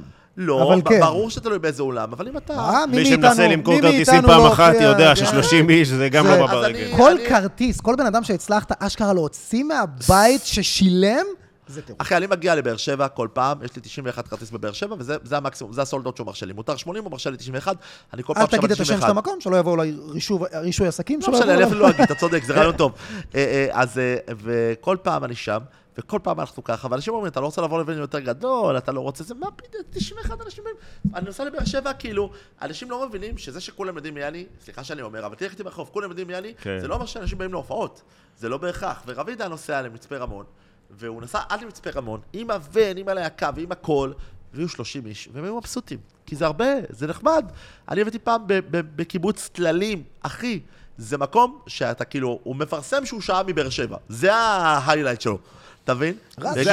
ומכרנו, שבע, אה? אה, זה 60, מה שמבדל אותנו. ואחי, מכרנו 60 כרטיסים, אז אה, כרטיסים לא הולך ברגל, לא אבל טונה- לא לא. מכר. אבל טונה לא. לא היה לו את ה-30, את ה-60, את ה-20 האלה. היו לו גם הופעות עם אפס כרטיסים. ואני לא יכול לדמיין את התסכול שעובר על בן אדם, שכולם יודעים שהוא הכותב הכי טוב, וזה פשוט לא קורה.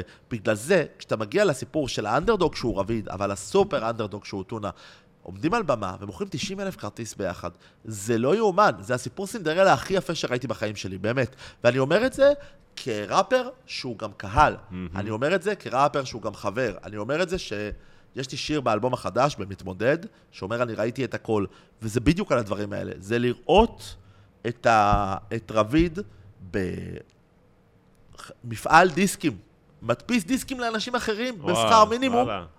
ומגיע לשם. זה מטורף, אחי. זה, זה מצמרר ברמות שאני... אני לא יכול להסביר לך את זה. אני לא יכול להסביר לך את זה כי, כי אין לו ג'אנר כזה. אין לו ג'אנר שחוויה... הה- ההיפ-הופ היה... ה, ה, נכון, היה הצלחה מסוימת עם סבלימינל, אבל אותה הצלחה הביאה אנשים כמו חיילי הנקמה וסל אביב והרחיקה את זה מהמיינסטרים. ומ-2004 למחשכים, שאף אחד לא רצה כן. לשמוע היפ-הופ, אף אחד לא רוצה לשמוע מה הייתה זה. בצורת ארוכה. ממש. ולראות את זה היה ככה... היי, פיק מטורף, הם היו בכל תוכנית אירוח. אבל באופן. מוזר, זה באמת לא ונעלם. נמ- לא היה לזה איזה מגמה זה לא אופן מוזר, זה ממש קרה כמו שזה היה צריך לקרות, אני אגיד לך מה, זה היה מצועצע. כלומר, היה לך את סבלימינל והצל שהיו טובים, היה לך את אבי מסיקה ואת דניטין שהיו טובים, היה לך את כאלה כאילו, היית שש, הולך למועדון, והרוב היה חרא, אבל. הרוב היה חרא, הרוב היה ראפרים חרא ישראלים, זה היה להם פזמונים טובים. הישראלים, אתה רוצה להגיד לי שתזיז את הישבן תניע את התחת, זה לא... פזמון בן זונה וזה הפקה בת זונה וזה ראפרים חרא שלא יודעים לעשות ראפ. תשמע את הבתים, זה אין לך השעון- עוזים. זה השעון מעורר שלי. אין בעיה, מדבר, אח שלי? הפזמונים, הפזמונים אש, הפזמונים אש, וההפקה אש, וה- והראפ חרא, אחי. כי זה היה נראה לי פורמט כן, של שירי כן, כן. מזרחית, פשוט, לא, של, לא, אה, זה יכול- לעשות, זה אה, יכול להיות אחרת. clickbait לאוזן כזה. נראה לי שפשוט הם ראו איזה משהו מצליח ואמרו, אה, אני אחקה את זה. אבל מה שקרה שזה היה מוצף בכל כך הרבה חרא, שפשוט התקשורת סגרה את עולמה כלפי הדבר הזה. והקהל הלך, הקהל הלך כי, כי זה היה גימיק. ולקח לנו שנים לשנות את זה מהגימיק. אני קורא לתקופה הזאת הרנסאנס, דרך אגב, 2008, שיצאו אלבומים כמו שלי, פלד ואורטגה, אקסום, קולט מושון, ראפ טוב, רגאיי טוב, dancehall טוב, אבל בלי קהל, עם קהל, אבל בלי עדיין- מחתרתית. עדיין בלי נישה מיינסטרים. כזה, כן. חד כן, משמעית כן, נישה, ועוד נישה, אני קורא לך, אינדי היה הרבה יותר מצליח מאיתנו, הרבה הרבה יותר. אחי, ההיפ-הופ היום הוא הז'אנר השני הכי מצליח בישראל אחרי כן, מזרחית. כן. יש לך מזרחית ויש לך היפ-הופ, ודרך אגב, 90 אלף כרטיס, עומר אדם יכול לעשות את זה, אולי נועה קירל ורבית כן. וטונה, זהו. אפילו אייל גולן, שהוא עושה לא מועדונים, עושה יודעים, 40 זה- אלף. זה לא קרה במהלך חודשים, זה היה באיזה ארבעה ימים. פשוט פתחו את המכירה, נגמרו עשרת אלפים חמש עשרה. אה, פתחו על עוד מכירה, מכרו עוד... כן. זה היה כאילו בשניות. הם לא תכננו. חד משמעית, לא תכננו, לא, זה אני יודע בתור עובדה. אני חושב שהם היו ערוכים לעוד אחד, הם היו ערוכים לעוד אחד עם יתר אופן, לא היו, כאילו, הזיזו עולמות בשביל שדבר הזה יקרה. אני חושב שהבצורת הזאת בתחום אבל הזה של הראפ, שהייתה כל כך ארוכה, שזה מה שהביא סצנה שלמה של אנשים שכבר יש להם אופי מגובש. נכון. אה, כי כבר לא היה לאן להתעלות. כמו שאמרת, לא היה אפשר למסחר בשביל להצליח. כולנו עשינו דברים אחרים במקביל. כולנו עשינו דברים אחרים במקביל, כלומר, הדג נחש עדיין הצליחו כהדג נחש, אבל הדג נחש הם סוג של ישות מרחפת מעל הדברים האלה, מס- מסכים שההצלחה או ממש. חוסר ההצלחה של ההיפ-הופ לא ממש משפיע עליהם. אבל הם גם לא ראפ. הם- לא בדיוק, הם בדיוק, הם לא בדיוק. ה- אה, אני לא מסכים איתך, אני חושב שהם להקה, הם כן להקת ראפ, גם, אחי, גם היום על רביד ועל טונה חלק אומרים שזה לא ראפ, זה ראפ. כן. זה, זה, להק- זה ראפרים, זה להקת ראפ, יש להם גם שירים נוספים, גם לי יש שירים נוספים. כלומר, פוסט מלון, זה ראפ. אה, נוגה ארז, במקרה מסוים זה ראפ, יסמין מועלם זה ראפ, כאילו, ההיפ-הופ מאוד השתנה. היום ההיפ-הופ הוא מאוד, זה מה שגם עזר לז'אנר בכל העולם. היום ההיפ-הופ הוא משהו יותר שחור, שיותר קשה לשים עליו את הרגל, כלומר, את היד על מה זה בדיוק. זה לא תמיד יהיה ראפ. כן, בטח. וזהו, אבל, אבל אם ההפקה היא פופ והשירה היא באוטוטיון, אתה מבין מה אני אומר? בדיוק. כלומר, אז נכון שלדג נחש יש הרבה שירים שהם לא ראפ, אבל הם ראפ, פאנק, הם עדיין להקה, אוקיי. להקה שהשני הסולנים שלהם ראפרים. אתה מבין? מה שלא תיקח את זה. אבל הדג נחש, שוב, הם, הם דג נחש, הם סוג של שב"ק סמך בעיניי. הם מרחפים בלי קשר להצלחה של הז'אנר בעיניי. אף פעם לא היה הצלחה ישירה לז'אנר, או, או חוסר הצלחה שקשור לדג נחש. הדג נחש בסולד אאוטים שלהם, בווניואים שלהם, הדג נחש זה להקה שאני הייתי רואה בגיל 14, ואנשים שהיו בגיל שלי, ויש להם כבר ילדים בני 14, או לוקחים את הילדים שלהם, וכנראה גם הילדים שלהם, אתה מבין מה אני אומר? זה, זה משהו על-זמני. ו... ושב"כ סמך גם היו כאלה. אני חושב שהאיחוד של שב"כ סמך והאלבומים הנוספים שהם הציעו, בסופו של דבר זה גרע מהם בעיניי. זה קצת הרס את האגדה, כשהאיחוד היה צריך להיות אה, בעיניי יותר ממוקד ב... בחומרים ישנים. אבל אה, מצד שני זה כן מרגש, ולנימי, נמרוד רשף, שהוא חד משמעית הראפר אחד הכי טובים ואולי הכי משמעותיים שהיו פה, בטח לראפרים. שגם חזר עכשיו. הוא, הוא חזר באופן כן, מדהים. עכשיו, אה, כן, ראיתי עכשיו כתבה על זה. הוא חזר באופן. מדהים, הוא חזר באופן מדהים, האלבום אני מצוין. יופי. ראיתי את שב"כ סמך פה בברבי לפני, אה, אה, בדיוק לפני הקורונה, אני חושב. הלכתי לראות, אתה יודע, אני אהבתי אותם בתור ילד, היה לי את הדיסק, עטיפה של ממתק, קניתי, אחי, זה היה נראה לי הדיסק הראשון שקניתי, ותשמע, מלא פעמים רציתי ללכת, וזה לא היה האיחוד של כולם, זה תמיד היה לא, אלה כן. עם אה, התפוחים, ואמרתי, מה זה חכה? ואז פעם אחת, פעם אחת, היה, נפל איזה תאריך שהיה פה את אה, שב"כ סמך עם נמרוד רשף ועם עם מוקי. מוקי, ועם ועם- חמי, ועם מירו. אחי, הייתה לי פה הופעה, תקשיב, הייתה לי פה הופעה בתשע, וההופעה שם הייתה אמורה להתחיל בעשר, ואז מישהו שעובד שם בברבי אמר לי, אחי, אם לא יעלו עד לפני 11. אחי, סיימתי את ההופעה, לא משכתי דקה, רצתי ברגל, די. ואחי, וכולם היו שם, הביאו גם את פישי הגדול בתור הפתעה. אחי, היה מטורף! וכמה נהניתי, כמה הק- לעיתים. שנייה, אני חייב לעצור, יש לי פה שליח מזדהה. אה. הלו? איך הוא אוהב. הלו? כן, כן, כן, אני יוצא החוצה אליך, שנייה, אני אקח את זה ו... כמה נקודות, אני שומר אותם ל...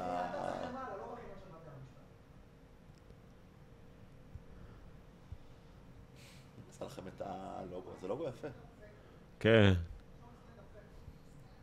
לא שינה אותו בחיים, אבל. אין למה, אחי.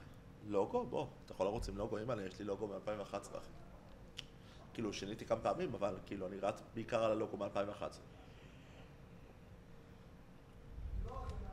לוגו מזוהה עם המקום, מזהה את הלוגו, לפעמים אנשים חושבים שהתחלפו בעלים. כן? וואלה. אחי, הפסיכולוגיה של הדברים האלה היא משוגעת. פסיכולוגיה היא משוגעת. הפסיכ... זה לא יאומן, אני רואה אנשים עושים טעויות כאלה קטנות, אנשים לא מבינים את המשמעות של הכל. זה... הם לא מבינים שכאילו לפעמים סרטון יצליח או לא יצליח על... אה, לא יודע, על גודל הפונט. אתה מבין מה אני אומר? ואתה על- מבין את המתמטיקה של זה, אבל? אף אחד לא מבין את המתמטיקה של זה. זה ניסוי וטעייה, אבל זה לנחש די טוב. אף אחד. אין, אין בן אדם שיכול להבין את המתמטיקה של זה. הפלטפורמות עצמן לא יודעות. אם אתה מתכנת בטיקטוק את- או בפייסבוק, אתה לא יודע בעצמך. כאילו, זה ניסוי וטעייה, זה הרבה לקרוא, וזה הרבה להתעדכן כל הזמן. כל הזמן, כי כאילו, זה משתנה כל הזמן. כן. כאילו, מה שעבד לך אתמול לא יעבוד לך. אחי, אני רואה את הדברים שעבדו לי פעם, הם לא עובדים היום.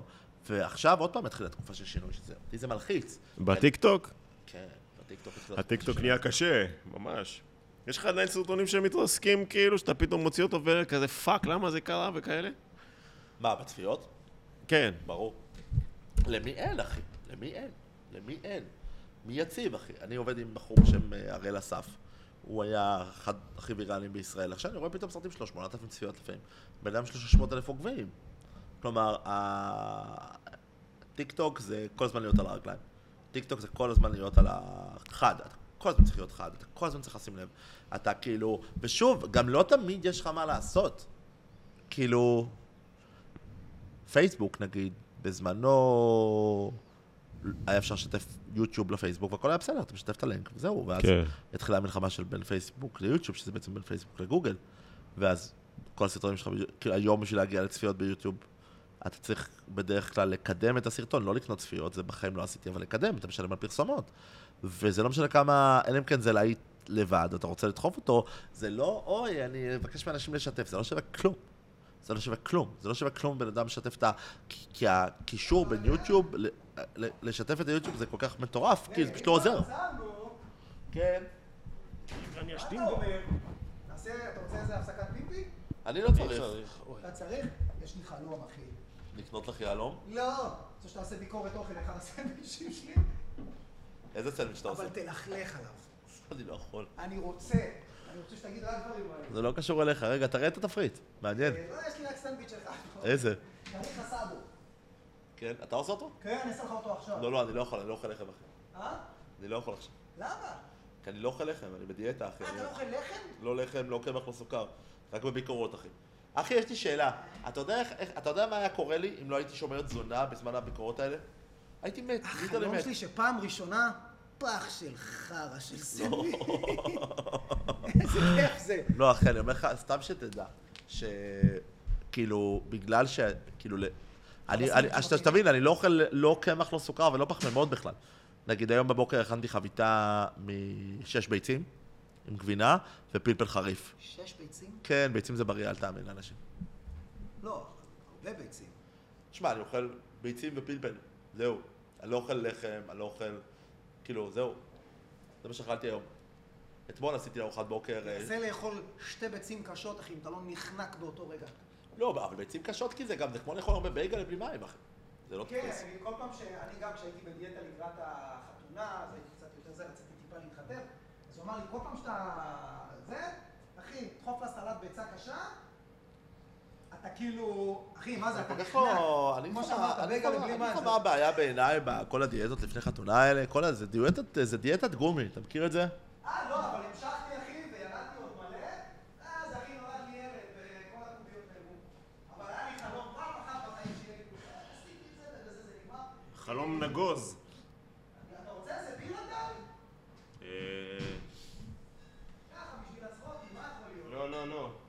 תודה. אז אני אקח, שיהיה לי קצת בשביל הכיף. טוב, סורי, הזמנתי פנס, אני גם נשרפתי הפנס, אז הוא הביא לי פנס חדש. לא, הכל טוב, אחי. בוא נמשיך, בוא נמשיך. בוא נשבק סמך, אחי, כמה נהניתי בהופעה הזאת. רגע, בוא נחזור לדבר על שב"כ סמך. כל. שיר אגדה. רגע, אז בוא, זה. טל, תחזור. תן לי שנייה לשבת, שב, למה? שב, כיסא, יא מלך. רגע, אני או? אוסיף את הלבלו נסיכות שלי. אין על הלבלון נסיכות.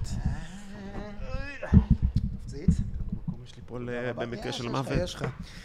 אז אני אומר, הייתי בשב"כ סמך, אחי, וכל כך נהניתי, כי א', אה, זאת להקה שאני גדלתי עליה. והם באים, וכולם היו שם, כולם, ותשמע, אתה מכיר את כל השירים, מסתבר שהיה להם כל, בא- באותה תקופה, כל פזמונים. שיר, אגדה, כל שיר, אחי, מלא.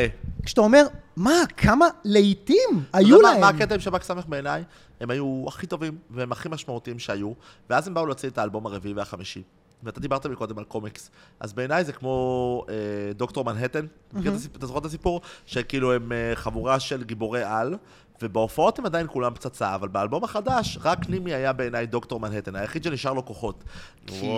כששמעתי את שב"כ סמך החדשים, את אה, פרה פרה ואת אה, מדורת השבט, היו שם קטעים סבבה של מוקי, קטעים סבבה של חמי ומירו, אבל זה לא היה אותו מוקי וחמי ומירו, מוקי כבר הפך להיות אה, יותר... בוא תראה איך אני מחזק אותך, אפילו לא. שמעתי את ה... שמעתי איזה שיר מזה ואמרתי, לא, ונימי, לא אבל, מעניין אותי. אבל נימי נשאר נימי, וזה היה מדהים בעיניי.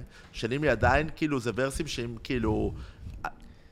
אני הרגשתי שמוקי, כאילו, הפך להיות... אה, אני לא יודע אם זמר פופ או זמר יותר ארץ ישראלי. אבל הוא נהיה מצליח ברמות מצליח עולם בתור בטירוף, סולן, כאילו... מצליח בטירוף, אבל... אבל, אבל ה- גם הוא רצה שלו- להעיף לפי דעתי את כל ה...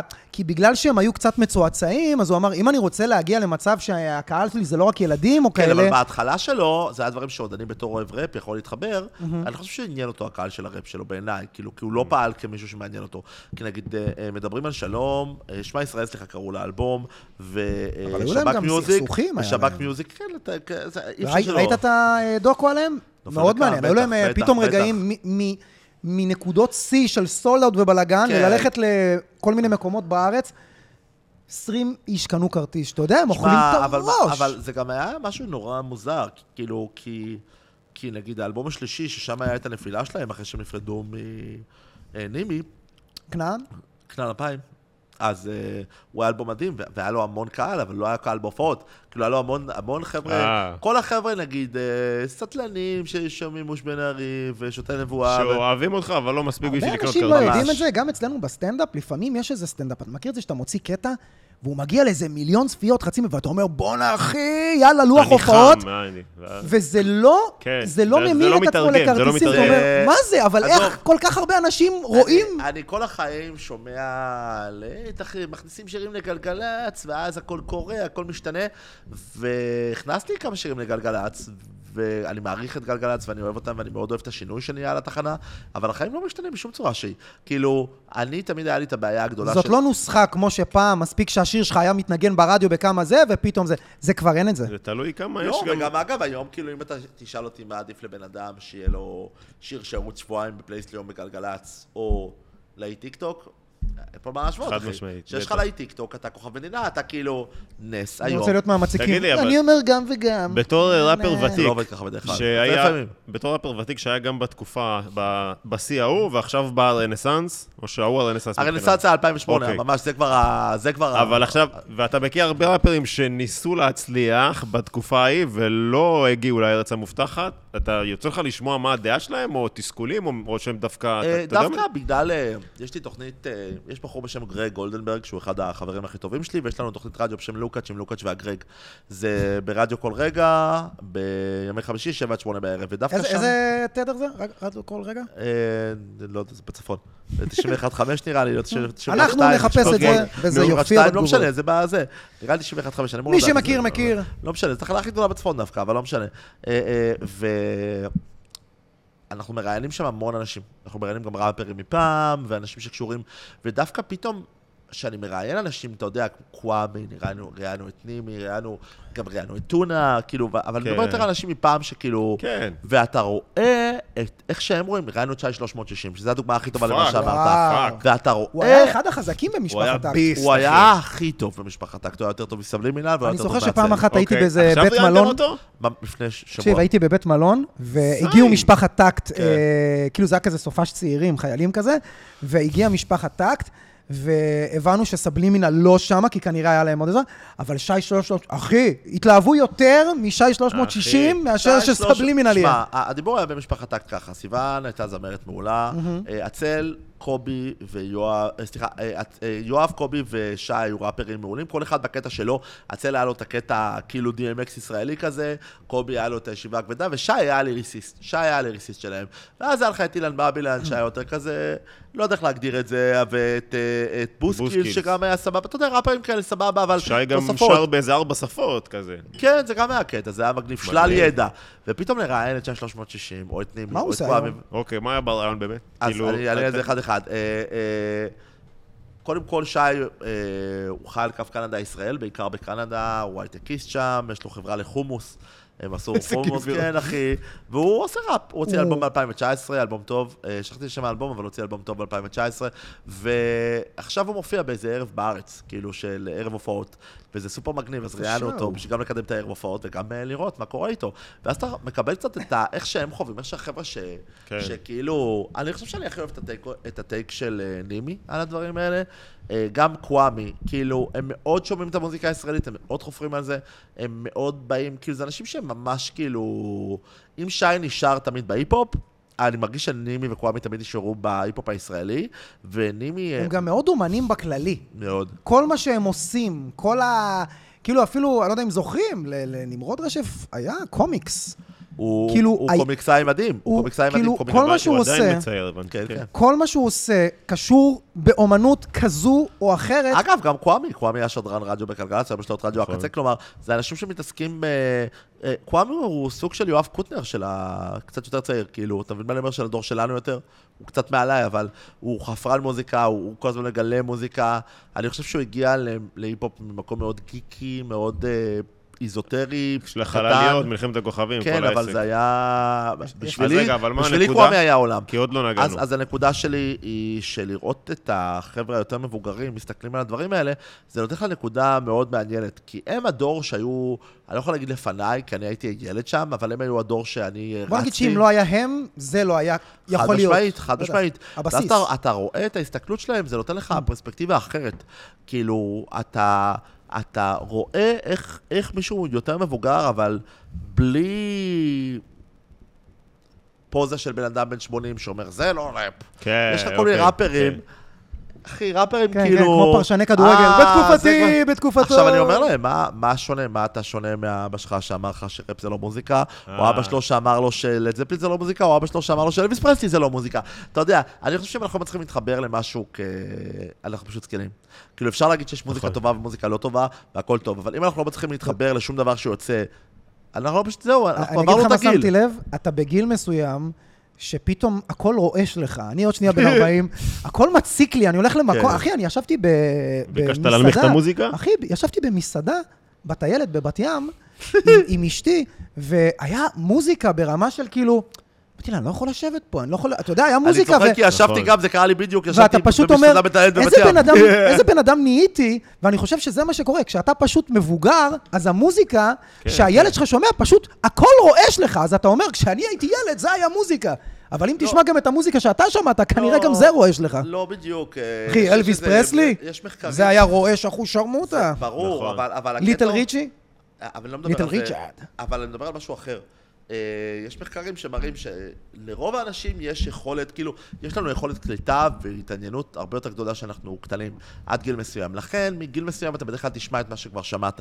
אז אני... בן- קבעת. את- פלסטלינה כבר. מ- מאוד, אבל אני מנסה כל הזמן לאתגר את עצמי ולשמוע בכ- בכוח, וזה עוזר לי. אני אוהב, אני חייב להישאר, אחי, אני בן 38, אני עוד שנייה בן 40, זה, זה זקן מאוד לסצנה הזאת. היום יש לך, סתם בשביל להבהיר, היום ליעד מאיר, שהוא בן 21, כבר לא נחשב צעיר, וסוויסה, שהוא בן, אה, לא יודע, מה? 28, כן, הוא, הוא נחשב הצעיר, אבל הוא כבר לא נחשב המתחיל.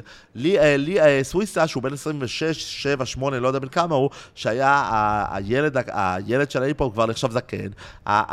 רון חיון הוא כבר נחשב תגלית, שהוא בן 16. כלומר, יש לך ראפרים בני אוקיי. 13, כאילו הכל, בן אדם שנה, שנתיים, הוא כבר לא צעיר בתחום הזה. אני נחשבתי צעיר בסצנה... בסטנדאפ זה הפוך. של- כן. בסטנדאפ אתה בגיל 40 רק מגיע לאיזה פריצה, אתה, אתה יודע, כאילו אתה נהיה... כן, האמת היא שאני קולט... 20 דברים. שנה בתחום, אתה רק אז נחשב בגרות, כאילו, אתה יודע. סטנדאפ מאוד מזכיר לי בקטע הזה באופן שמעט מאוד אנשים מתפרנסים מזה. כאילו שאנשים לא מבינים את ה grinding שיש בדבר נכון. הזה.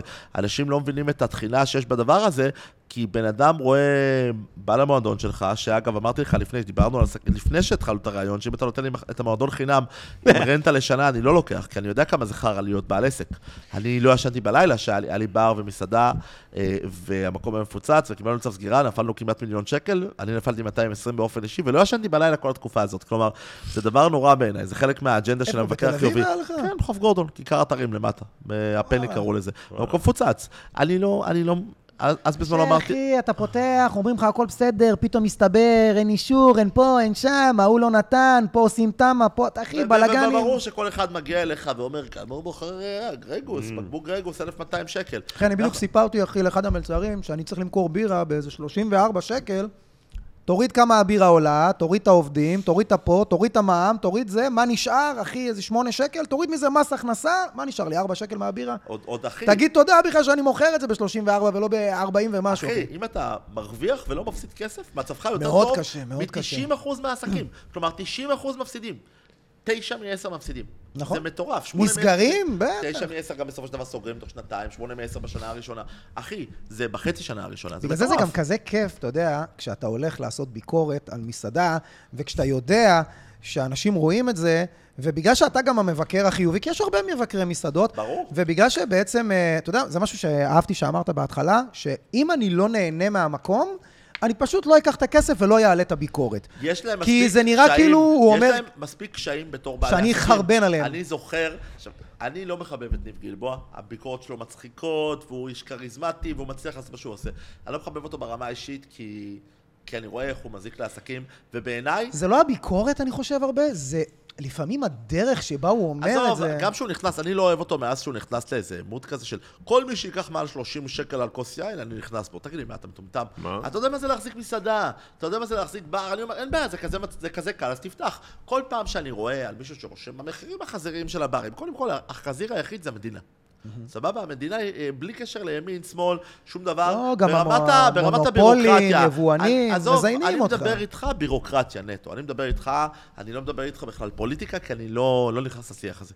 אבל אני מאוד בעד כלכלה חופשית. וישראל מקום מאוד קשה לעשות מאוד, עסקים. מאוד. מקום אה, 38 ב- ב- כן, כן, במדינות כמו ברמת ה... ב- אה, יבואן אחד לדבר הזה, ואין, אחי, אני- אז בוא תן לי להביא בעצמי. לא, אסור לך. אסור לך להביא, עזוב, אז מה- עזוב. אז- אז אתה תוקע אותי עם... עצרו, לקחו לכלא, האמריקאים שהביאו רולאפס. למה? מותר להביא רולאפס לארץ. נכון, אסור, אה, אין- מה? מכס על ממתקים. אין מכס, אתה יכול להכניס כמה שאתה רוצה. אין איזה חוק שאומר שאסור לך הם באו להכניס. מזוודה עם איזה 12 קילו, לא יודע, לקחו אותם לכלא, כלא, כלא. מותר לך, אחי, עכשיו להיות ב... לא משנה איפה, ואתה יכול להביא מזוודה רק ממתקים, אבל כי רולאפס עכשיו, זה... מה אכפת לך מה אני עושה עם זה? מוכר את זה, מה לא ש- מוכר את מה זה? שקרה שם, אגב, אני, כל פעם שאני חוזר מחו"ל, אני כבר לא, כי זה היה בתקופה לפני הביקורת הזאת, הייתי חוזר עם מזוודה מלאה בממתקים. דברים. שאין בארץ, דברים מגניבים. בדיוק, ודברים קודייבה וכל מיני דברים כאלה שאין בארץ. אה, לפחות לא השוקולטיירים. שאתה הולך בשוקולד... אחי, הייתי מביא משוקולטיירים, ממתקים באלפי שקלים, ופותח שולחן חברים, והיינו עושים סיבות שוקולד ולא יודע מה. נראה. לי שבגלל שהם תכננו למכור את זה. ברור, כי הם אבל... רוצים לעשות את הכסף על הטרנדים אבל כן, האלה. אבל זה לא הגיוני בעיניי. למה? כאילו, זה מטורף בעיניי. זה מטורף בעיניי. ועדיין, בכל הבירוקרטיות האלה... אנשים לא יודעים כמה יקר לקנות, אני חייב לתת איזה דוגמה סתם, יש פה איזה בקבוק, גלנפידיך, בקבוק אחי, כשאנחנו התחלנו פה הוא היה עולה 150 שקל לבקבוק. לך. לי, לקנות אותו, 150. וזה יחסית יקר לוויסקי, ל- לבעל העסק, אחי, כן. 150, ועם הזמן, אני פה עשר שנים. זה הפך להיות 180, אחי, זה חתיכת עלייה. ברור. אחי, זה 20 אחוז. אוקיי, ואז זה הפך להיות 200, 210, 250.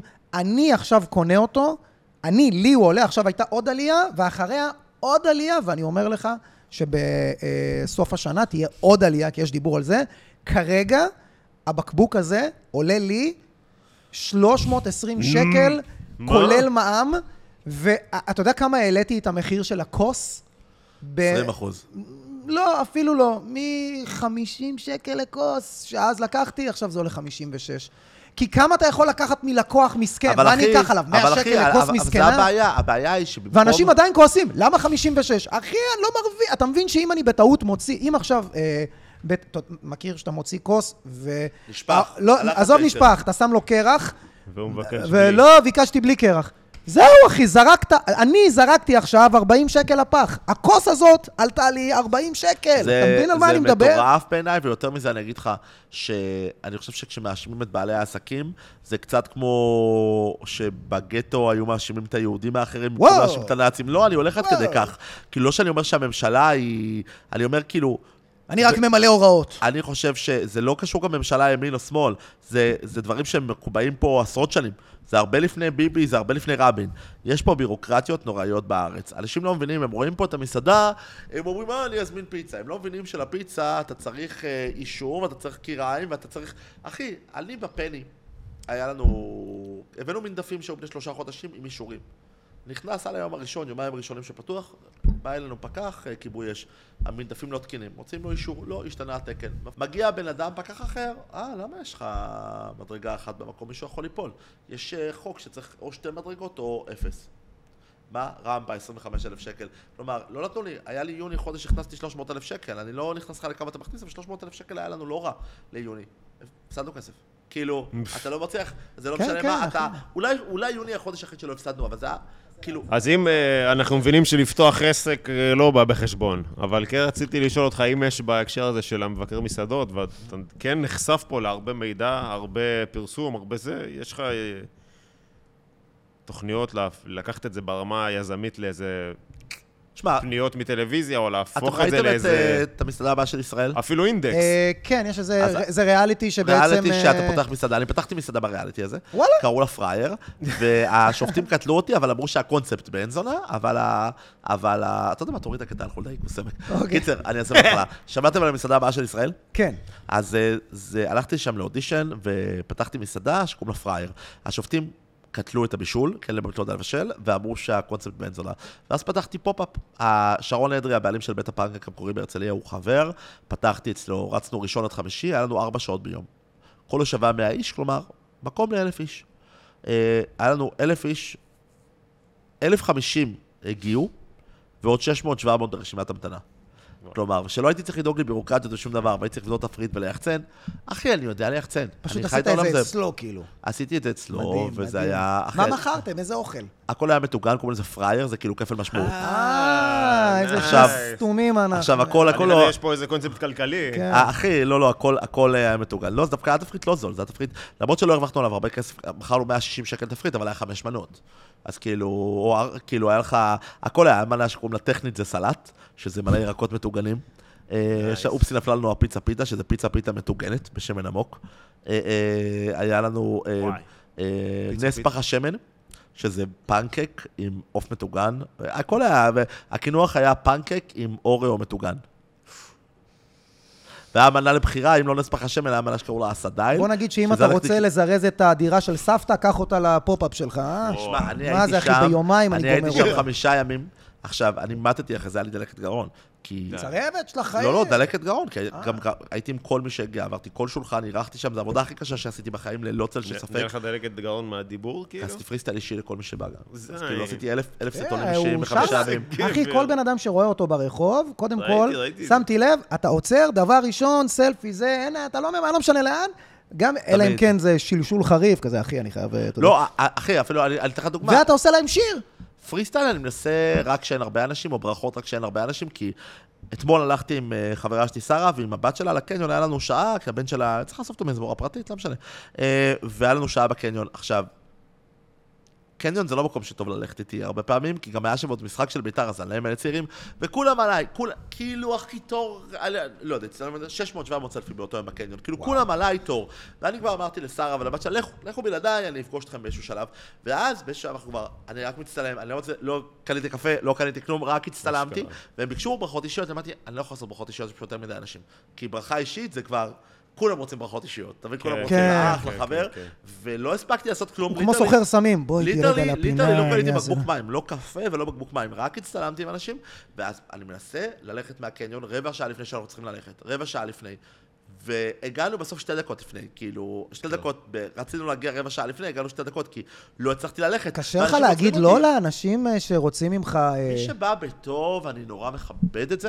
הרוב באים בטוב, 99% באים בטוב, אני נורא מכבד את זה, אה, כי אני מקבל אהבה מאנשים, אני גם לא אוהב לאכזב באופן כללי. אה, מה שכן הפסקתי לעשות, הפסקתי לענות להודעות באינסטגרם ובפייסבוק. הייתי עונה לכל ההודעות, ו... אני עדיין עונה להרבה, אבל לפעמים זה גם... אה, וואי, אחי, אני לא חבר שלך. די. אז אני הפסקתי... די, די. אני, פשוט בתקופה של... תקופה נפשית לא הכי פשוטה, ויש עליות ויש ירידות, ופשוט הפסקתי, כאילו, ממש הוראה מה, מהפסיכולוגית, מהפסיכיאטר. ממש הפסקתי. למה? כי זה לקח אותך למקומות אה, של... אה, קודם כל, אה, זה... מבחינת ההתעסקות, זה... תשחרר את זה? הלחץ גם. זה עשה לי חרדה ממש, כי אנשים... אני פשוט לא עובר על זה בכלל, לא מסתכל אפילו. כי אנשים באים אה, סימני שאלה, וחלק מקללים, והזה, ואכזבת אותי, וכאילו כל הדברים האלה, המילים אה. מאוד פוגעות בי. ואני פשוט לא יכול. עכשיו, גם אם אתה הייתי כבר מאוד עונה... רגיש, אתה מאוד רגיש. יותר מדי. הלוואי ולא הייתי כזה רגיש. הלוואי, זה נורא, אחי. זה, זה נוראי להיות כזה רגיש, אחי. יש לזה... אני הפוך, אני כל הזמן, אה, אתה יודע מה, זה לא רק החברה הזאת. לא רק החברה, אשתי, אני עדיין בהכחשה כן. שאני נשוי. כל חברה שהייתה לי אמרה לי את אותו דבר, אתה רובוט, אין לך לב. עכשיו, מה זה רובוט, אחי? אני, אני מרגיש, אתה יודע, אני כמו גבר של פעם, אחי. כן. אני בחיים שלי לא ראיתי את אבא שלי בוכה. בחיים שלי, בהלוויה גם של לא. אבא שלו. אין כאן, מה זה לבכות? אני לא ראיתי את אבא שלי בוכה גם. אחי, אתה, אני מתוסכל, אני כועס. איך אה, דניאל אמר לי פעם אחת? או שאתה כועס ועצבני, או שאתה שמח פעם ב... זה אתה, כאילו, זה, אני אומר, זה גבר, מה את רוצה? הולך, עובד, חוזר, זה, זה החיים. באים להיות אה. עצוב, דיכאון, תסכולים, אין לך... אין לי אני- זמן, אחי, החתולה שלי מתה, אחי, רגע לפני שלקחתי אותה להרדמה, אחי, לקחתי אותה הצידה, לא רציתי שיראו אותי בוכה ליד. אחי, בכיתי, אני חושב, אה, שבע שניות, נו, אבל אתה התחלתי כן, לקלל את החתולה, תראי אבל מה אתה כן אומר. דוחס, כמו שביל בר אומר, ברור, אתה דוחס פנימה. נו. אחי, אני, אז- אני. יש לי- הגדרה אל עצמי, עד שאני מרביץ לתינוק. יש לי הגדרה לעצמי שאנשים לפעמים צוחקים ממנה. אני טוען שאני גבר אלפא של שנת 2023. כי אני עדיין אה, דואג, אני תמיד אדאג לחברה שלי ולחברים שלי, ואני לא אתן לאף אחד לרדת עליי או לזלזל בי, כולל לריב עם אנשים ברחוב. אם מישהו מגזים אפילו, רבתי עכשיו לפני כמה ימים עם אנשים ברחוב. וואלה. אה, אני, כן, חד משמעית. אתה לא. נזהר מהצילומים, שיימינג, כל לא, הדבר אני, הבא. אני, אני, אני לא... בן אני- אדם הוא מאוד אני אימפולסיבי לא, גם. אני אחי, אני כאילו, ואני מקשיב, ואני קשוב, ואני דואג, ואני שם לב להכל, ואני בוכה, ואני רגיש, ואני, סבבה, כאילו, אני חושב שזה, אולי פעם, פעם הייתי יכול, אה, הייתי צריך שהייתי בוכה, להרחיק את זה, ללכת הצידה, זה כבר לא ככה. אתה מבין מה אני אומר? היום אה, התבניות האלה, אני לא חייב להיות... אה, לא רגיש, או להחליף אה, נורה ולראות אה, כדורגל אני בירה חושב בשביל גם להיות שזה מגביל? אותנו בתור אומנים, אם אתה, יש לך קשת רגשות שאתה לא נוגע בה. אני חושב שזה מתפוצץ באיזשהו שלב. אני חושב לא, גם שבאיזשהו- לבטא את זה אומנותית. באיזשהו שלב, הדברים האלה, אני חושב שאני, הסיכוי שלי להתפוצץ הוא הרבה יותר נמוך מאנשים. כי אתה אני מוציא את זה כל אני הזמן. כל הזמן, אני כל הזמן, אני כן, הרבה אני יום אחד אתה פשוט תיכנס לשירותים של הפקטור, אתה תראה אותי תלוי שם. אתה תראה אותי פשוט מתנדנד, אחי, מעל האסלה. זה למה התקנת. שם איזה וו כבר. אתה יודע, אז כבר מכין כן, עם. הבולבול בחוץ. כן, כן. מעולה דברים, בדיוק. אתה יודע, יש איזה שפיך נאמבר, על הרצפה. נאמבר אמרתי, אם. כבר ללכת לא, איך ש... כן. ואז אנשים הסתכלו, אה, הוא הלך איך שהוא רצה. כמו הוא תמיד אמר שככה הוא ירצה ללכת. לא, אבל תשמע, העולם נהיה עולם הרבה יותר אה, מלחיץ. מה פוגע בך? מה, מה, כאילו, העניין, כאילו, אני יודע שהרבה מעירים לך על המשקל. יש דברים אחרים ש... אני אגיד לך מה, אני גם בן אדם שאוהב הומור, כאילו, אני יכול לקבל בדיחה, אני יכול לזרום. אה, אני לא אוהב ש... הומור משהו שמתקבל בעיניי, סבבה, אני רואה לזרוק פאנצ'ים בעצמי, הכל טוב. אה, אני לא אוהב ש... אה, התנשאות מאוד קשה לי, ואני לא אוהב שנכנסים לי ל... הלכתי ברחוב, אוקיי. ברוטשילד, קפצו עליי 30-40 ילד. כאילו, באמת, היה תור להצטלם וזה. ואז היה שם איזה שני חבר'ה, שני אידיוטים, באמת, מישהו ומישהי עם מיקרופון שעמדו שם במחשב, לוקאץ', לוקאץ' בוא. אה, מתחילים כאלה. לשאול אותי כמה שאלות. אה, בפודקאסט של עצמם. אני איכשהו זורם איתם למרות שהם לא באו לי בטוב. ואז הוא עושה, מה, מה עם דיאטה? מתי תעשה זה? למה אתה... ש-" כאילו, פשוט קמתי והלכתי, ואמרתי לו, אתם לא משדרים את הרעיון הזה, ואז חזרתי לשם. אה, גם, לא, אמרתי לו לפני זה, אמרתי לו, אה, למה אתה לא עושה ניתוח פלסטי? אתה נורא מכוער, אתה יודע? ככה אמרתי לו, וואי, איזה אף עקום יש לך? אתה לא חושב שהאף שלך עקום? אתה חייב ניתוח פלסטי, אחי, אתה כזה מכוער. ככה אמרתי לו. ואז אה, אמרתי להם, אתם לא משדרים את הדבר הזה, וזהו, והלכתי, התייעצתי עם העורך דין שלי, וחזרתי, צילמתי סלפי בווידאו, ואמרתי להם, אתם צילמתם אותי עכשיו ככה וככה, אם אתם תשדרו את הדבר הזה, אני תובע אתכם, אין לכם זכויות, אתם לא חתמתם אותי על... אה, כתב. על, על, על, על, על, כן, על, על ריליסט, לא על כלום, ופשוט נפלתם עליי ברחוב, וזה עדות שלכם, אה, זה, והאם מטומטמת עושה ככה, כאילו מתלהבת. אבל זה שני nobodies שלא יצא מהם שום דבר אף פעם. כי אתה רואה את הגישה שלהם, ואמרתי להם, אתם לא טובים בזה, נכון? אתם לא... כי חלק מעניין של לראיין אנשים, זה לדעת איך לדבר עם אנשים בנוח על דברים. ואני יכול לדבר איתכם מאוד הם פתוח. באו לעקוץ אותך. כן, כי הם ראו את לוקאץ', הם חשבו לעקוץ את לוקאץ'. ניסו. לעקוץ איזה לעקוץ משהו את בזול, השמן הזה, בדיוק. זה- לא, ככה זה ממש, הרגיש, ממש, כאילו. אבל אתה יודע מה יפה? שמבחינתי תפרסמו את זה. ואז אני אתבע אתכם על רבע מיליון שקל. העורכי דין שלי יותר חזקים משלכם, הכיסים שלי יותר עמוקים משלכם. איזה עורכי דין. לא, מילה. אימא'לה ואבא'לה. לא, שלהם אני אומר, איזה לא, עורכי דין. ברור, אין אחי, אה, הם, ברור. אחי, בגלל זה אני אומר. מה אה, עוד פוגע בך? אני יודע אה, שכשמעירים לך, אני ראיתי הרבה... אני- גם על המשקל, על הגוף, כאילו, קשה לי מאוד שאני מעלה תמונה בלי חולצה, עד שהגעתי למצב שצוחקים על הגוף שלי, זה מאוד יכול אה, להוריד אותי. אה, תשמע, אני לא נפגע כשצוחקים עליי על הביקורות מסעדות. אה, יכול לעצבן, אבל לא נפגע שאומרים שאני... אני גם בן אדם שמאוד פתוח לביקורת. כלומר, אם מישהו יגיב לי בפייסבוק, אתה פרסומת, אתה לא אמין, אני משאיר, אני לא מוחק. אני אתה לא מוחק? לא. לא, אני אומר, אחי, למה? אני לא יודע שזה השיח. אני לא יודע שזה השיח. יותר מזה, אני, מבין. אני מבין, אחי. אני עושה רק ביקורות חיוביות, אני לוקח כסף. גם בוא, אחי. אני- משלמים לי, כן. אה, נכון, אבל... באותה מידה יכלת להיות אה, ליד כרטיס אשראי מחייך, אתה יודע, משלמים. חד, משמעית, ואנשים לא יכולים לדעת שאני אמיתי מעבר למילה שלי. כלומר, יש לי קצת הוכחות. אבל, אם. כבר להגיד משהו, חבר'ה, אם יש לכם מסעדה או עסק שאתם רוצים להזמין אותו, תדעו שהוא יבוא, כמובן בתשלום, ורק אם זה יהיה טוב לטעמו, הוא יעלה את זה. יותר מזה, היום אני ממש מכוון אני לנצל חושב את האחוז שזה של ממש המסעדות. פייר, אתה גם יכול כן, אתה לעשות שזה, ביקורת אני לא אגיד לך- טובה. אני אגיד לך את האמת, כשאני ראיתי אותו, כל פעם שאני רואה מבקר מסעדות, אני פשוט, אחי, אני מקנא, כי זה אחד הדברים, אני הכי אוהב ללכת למסעדות. לא רק ש... גם, גם אחי, כשאתה מגיע בתור מבקר מסעדה, כשאתה עוד מצלמים, לא מדבר איתך איזה לקוח סמוי. ברור, לקוח סמוי זה פח, לא הייתי עושה את זה, אני גם לא זהו, יכול. חבר שלי היה לקוח סמוי, בעצם אמרו לו, לך למסעדות ונחזיר לך את הכסף. זה לפני מיליון שנה, אתה יודע, זה כן. גרוש וחצי. אתה בעצם, אתה יודע מה אתה מקבל? שאתה הולך למסעדות בחינם. אין באמת תשלום על זה. אז הייתי הולך איתו, אתה יודע, מתייחסים אליך כמו כל לקוח. אבל לא, כשאתה אה- מגיע עם אה, המבקר, תשמע, אני רואה גם את הביקורות של ניב לא יכול- גלבוע, אחי, כן. מוציאים לך דברים, וגם אתה לא משלם על זה, וגם משלמים לך על זה? בואנה, אחי, אתה חי את החלום. אני אני- מק- אני רוצה, לא, אני לא, רוצה. רגע, אבל אני מסכים איתך, אבל זה בזה- פיפיות, זה חרב פיפיות. למישהו כמוני, אני מכור לאוכל, אני נרקומן של אוכל. אני מבין שאנשים לא מבינים את זה כל כך, אבל התמכרות של אוכל נחשבת אפילו התמכרות יותר קשה מסמים. זה סוג של הפרעת אכילה. אכילה רגשית. אכילה, גם אכילה רגשית, אבל גם ממש התמכרות. כלומר, אני יכול להגיע למצב שאני אומר, יאללה, אני מפסיק, אני לא אוכל יותר, ואז ליפול על... שמת לב, אתה הצעת לי לאכול סנדוויץ', למה אמרתי לך לא? כי עכשיו אני בלי קמח וסוכר, כי ברגע שאני אוכל את הסנדוויץ', זה לא ייגמר בסנדוויץ', זה ייגמר ב... אה, אתה תמצוץ לטל, אחי. גם, גם. זה מתחיל בסנדוויץ'. למה? קיצר, אה, זה ייגמר ב...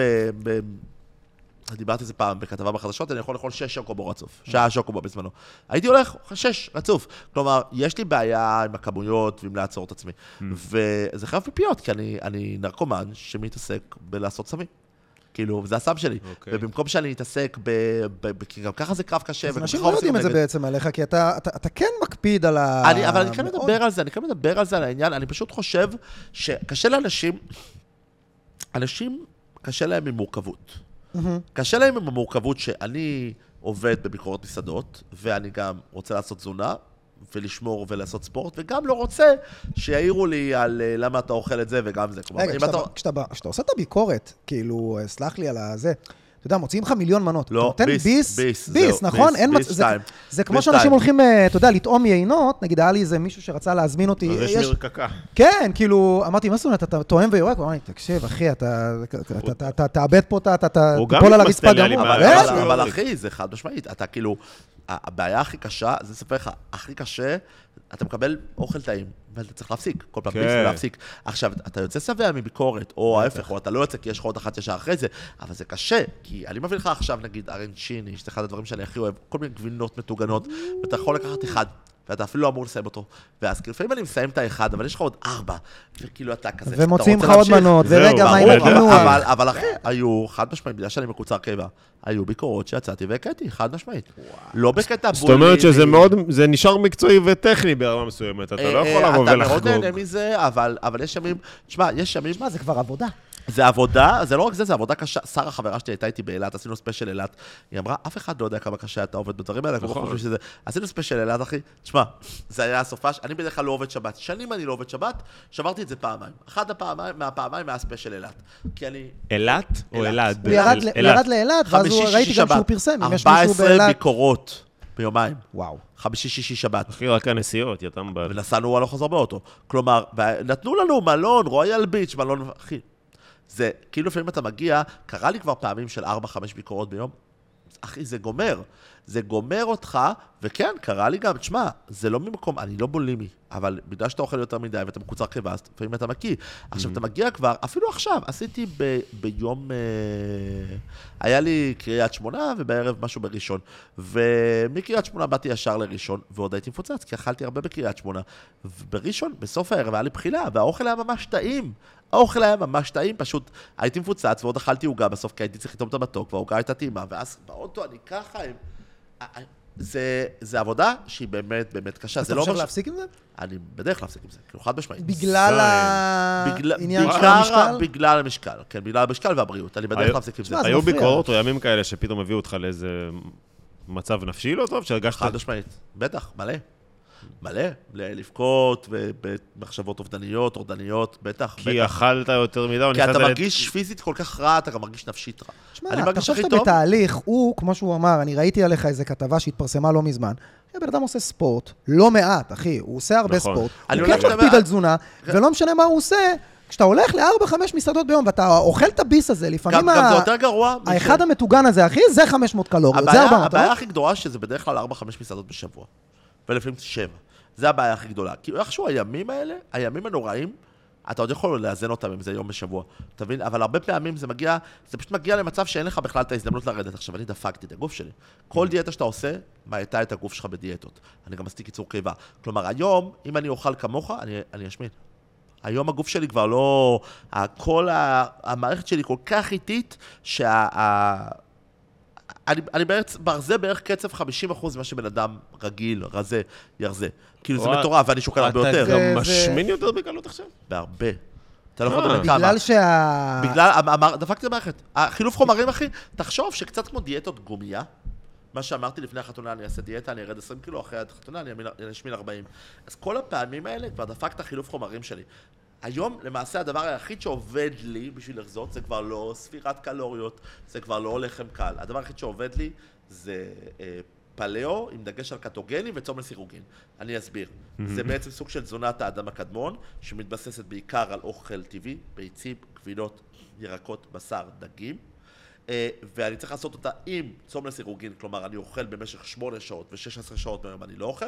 כלומר, אתה ישן 8 שעות, אתה אוכל 8 שעות, ו-8 שעות אתה לא אוכל. 4 שעות אחרי שאתה קם, ו-4 שעות... ותוך כדי אתה גם. צריך לעשות אה, ביקורת על איזה מסעדה. אז בגלל זה אני מזדיין מהדבר הזה. אה. כשאני וואו. עושה את הדבר הזה, ואוכל פחמימות פעם, יום כן, יום לא, כלומר, פחמימה זה אורז או תפוח אדמה או בטטה, יום כן, יום לא. או לחם עם סנדוויץ' או משהו. לחם אסור. לי לא, כי יש בזה קמח. והמבורגר. אבל המבורגר אתה לא אוכל? אני אוכל המבורגר בלי בלי לחם. בביקורת? לא. לא, זה מה שאני אומר, בביקורת אין, אי אפשר, אי אפשר. ניסיתי, אי אפשר. אין לעשות ביקורת. אי אפשר. אבל אני עכשיו מנסה לקדם משהו שנקרא לוקאץ' שהולך לבלות. אנחנו עושים את זה פרסומת עכשיו, כי לוקאץ' שהולך לאכול יש אינסוף... לא, יש כאילו, הייתי בזריקת סכינים, הייתי בחץ וקשת, כאילו, ספרתי את זה מתוך איזה משהו כמו 150 ביקורות שעשיתי, יש איזה 20 שהם לא אוכל, שזה נכון. מגניב. אבל היחס אני רוצה שהוא ישתנה, ואפילו עכשיו יש לי במקרה שבוע הבא אני הולך לווטרינר, לא, כן, ל- לא לווטרינר, מספרה, מספרה של כלבים, אוקיי. ולחנות משקפיים. עכשיו, מבחינתי, כאילו, תשלמו לי פחות. אני לוקח הרבה כסף לביקורת אוכל, כי אני יודע, מה זה הרבה, הכי הכי פתוח בעולם, 3,600 פלוס מע"מ, זה המחיר שלי. ל- ללוקאץ' שהולך לאכול. חשבתי 3,000 יותר. לא, אז זה, אחי, אני, אני גם, יש גבול... שאפו. יש לך יש גבול- 2,700 להביא לי? אני מסודר על השער. אחי, אתה, אתה מסתלבט, אתה... בוא, אנחנו חברים, אני אעשה לך את זה בעלות. אני אומר לך אמיתי, אם אתה רוצה אחרי זה, נעשה לך בעלות. אבל ש, כשבאים אליי ל... ל... היום אני, אני פתוח אפילו גם לעשות הנחות, דברים כאלה, לעסקים שהם לא אוכל, כי אני לא, אני רוצה לא לעשות אוכל. אתה מבין מה אני אומר? תן לי במקום הפלוס מינוס חמש ביקורות ממוצע בשבוע שיש לי, כי אני בוחר לקחת חמש. אני יכול לקחת יותר. אני יכול גם עשר, אני יכול גם חמש עשרה. יש אינסוף ביקוש. זה מלכודת דבש, אחי. אתה תקוע. זה כן. ההגדרה של חרב פיפיות. זה. ההגדרה של הדבר הזה. כי אם אני עכשיו מחליט, נגיד, אני אומר, אני בוננזה, אני עכשיו לוקח הכל, הכל, אומר להכל כן, כולל הנחות, כולל אנשים שזה, כי אני, המדיניות שלי היא כל כך שונה מאנשים אחרים. יש לי את ולאדה, שהיא גם חברה מאוד טובה שלי, גם מנהלת היומן והיא גם מצלמת. ולאדה יודעת, מישהו קצת מעצבן, לא צריך, מישהו קצת מתחצף, לא צריך, מישהו קצת מקלל, לא צריך, מישהו אומר יקר, לא צריך. כאילו, זה כן, הגישה אוקיי. שלי, אין ויכוח, אין מס... אין... כאילו, אם בן אדם יכול לבוא, אני צריך הנחה, אני צריך פה, ובמקרה אני באזור, זה עוד יכול לקרות לפעמים אם אני באזור. אבל אין לי, מישהו לא נחמד, אני מזהה את ה vibe. אני לא הולך לבוא לבן אדם והוא יהיה לא נחמד אליי, אף אחד מהם לא מקבל את הטלפון שלי. הכל הם מדברים מול ולאדה, אני לא רודף אחריה, אבל, ו- ואני מגביל את עצמי לחמש בשבוע, שאחד פעמי עשיתי שבע, שזה. אם אני מחליט שלא, אני אומר לו, תורידי חסמים, תני קצת זה, אותו כסף או קצת 10% הנחה למי שצריך, ו... אבל תכניסי את כל המעצבנים האלה. זה 15 בשבוע קל. אין, אין, אין סוף לביקוש, אחי. אין סוף למסעדות. הביקורות שהן הכי מצליחות.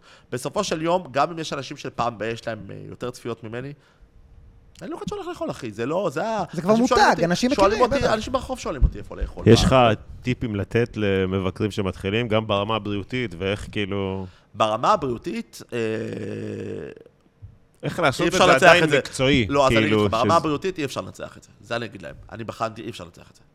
אתה יכול לדבר. גם עם אנשים שהם עושים את זה, כאילו, אנשים אחרים שאין להם בעיית השמנה וכאלה, או שאתה אומר, אף אחד. אני לא חושב שמישהו, אם אתה מגיע למצב ש... תשמע, אם אתה ניב גלבוע ואתה עושה הכל מסודר בתוכנית כזה, פרקים והכל יהיה הפקה, אני לא יודע, אני לא מדבר על זה. אני אומר, אם אתה עושה את זה בקטע של לעשות סרטונים של דקה ואתה בא לטעום את המסעדה, באמת ניסיתי לפצח את זה אלף פעם, אי אפשר, וואלה. אי אפשר, אי אפשר, אי אפשר לנצח את זה. אי אפשר, זה יעלה לכם בבריאות ברמה מסוימת, אלא אם כן אתם כאילו כל כך, לא, אבל גם אם אין להם בעיה של תחשוב השמנה, שאתה זה יוצא לא מגניב. לחתונה חמש פעמים בשבוע, אחי, כן, כן, ובופה, ופה, וככה. אלכוהול, וקוקטיילים. אגב, אני עוד לא שותה אלכוהול, מה קורה אם אנשים שותים אלכוהול? תחשוב שאתה מגיע לבר, אחי, אתה מגיע עכשיו למסעדה שיש לה גם בר, ואתה יכול לבקש ממנו, אתה אמרת גלנפידיך, אין בעיה, אתה יכול לשתות בקבוק. או יותר גרוע מזה, קוקטיילים, אחי, מפוצצים. בסוכר. לא, אבל זה מה שאני בא להגיד. אז התוכנית עכשיו היא בעצם לעבור למה, לאטרקציות? לא, התוכנית היא קודם כל, יש לי את האלבום מתמודד, שרביד ודודה עושים לי, וזה לשים. דגש על זה, אבל במקביל, רגע, הוא בתהליכים עכשיו. אנחנו, אני לא יודע איפה אנחנו נמצאים באלבום, כי זה שונה מכל אלבום שעבדתי עליו, בדרך כלל אלבומים שהייתי עובד עליהם זה נורא מהר, או לאט, אבל מעט סשנים. ופה אנחנו עושים סשנים ועובדים עובדים הרבה על החומרים, כותבים אותם מחדש, יש המון עבודה, אז אני לא יודע מתי הוא יהיה מוכן, ואני אפילו לא יודע איפה הוא עומד.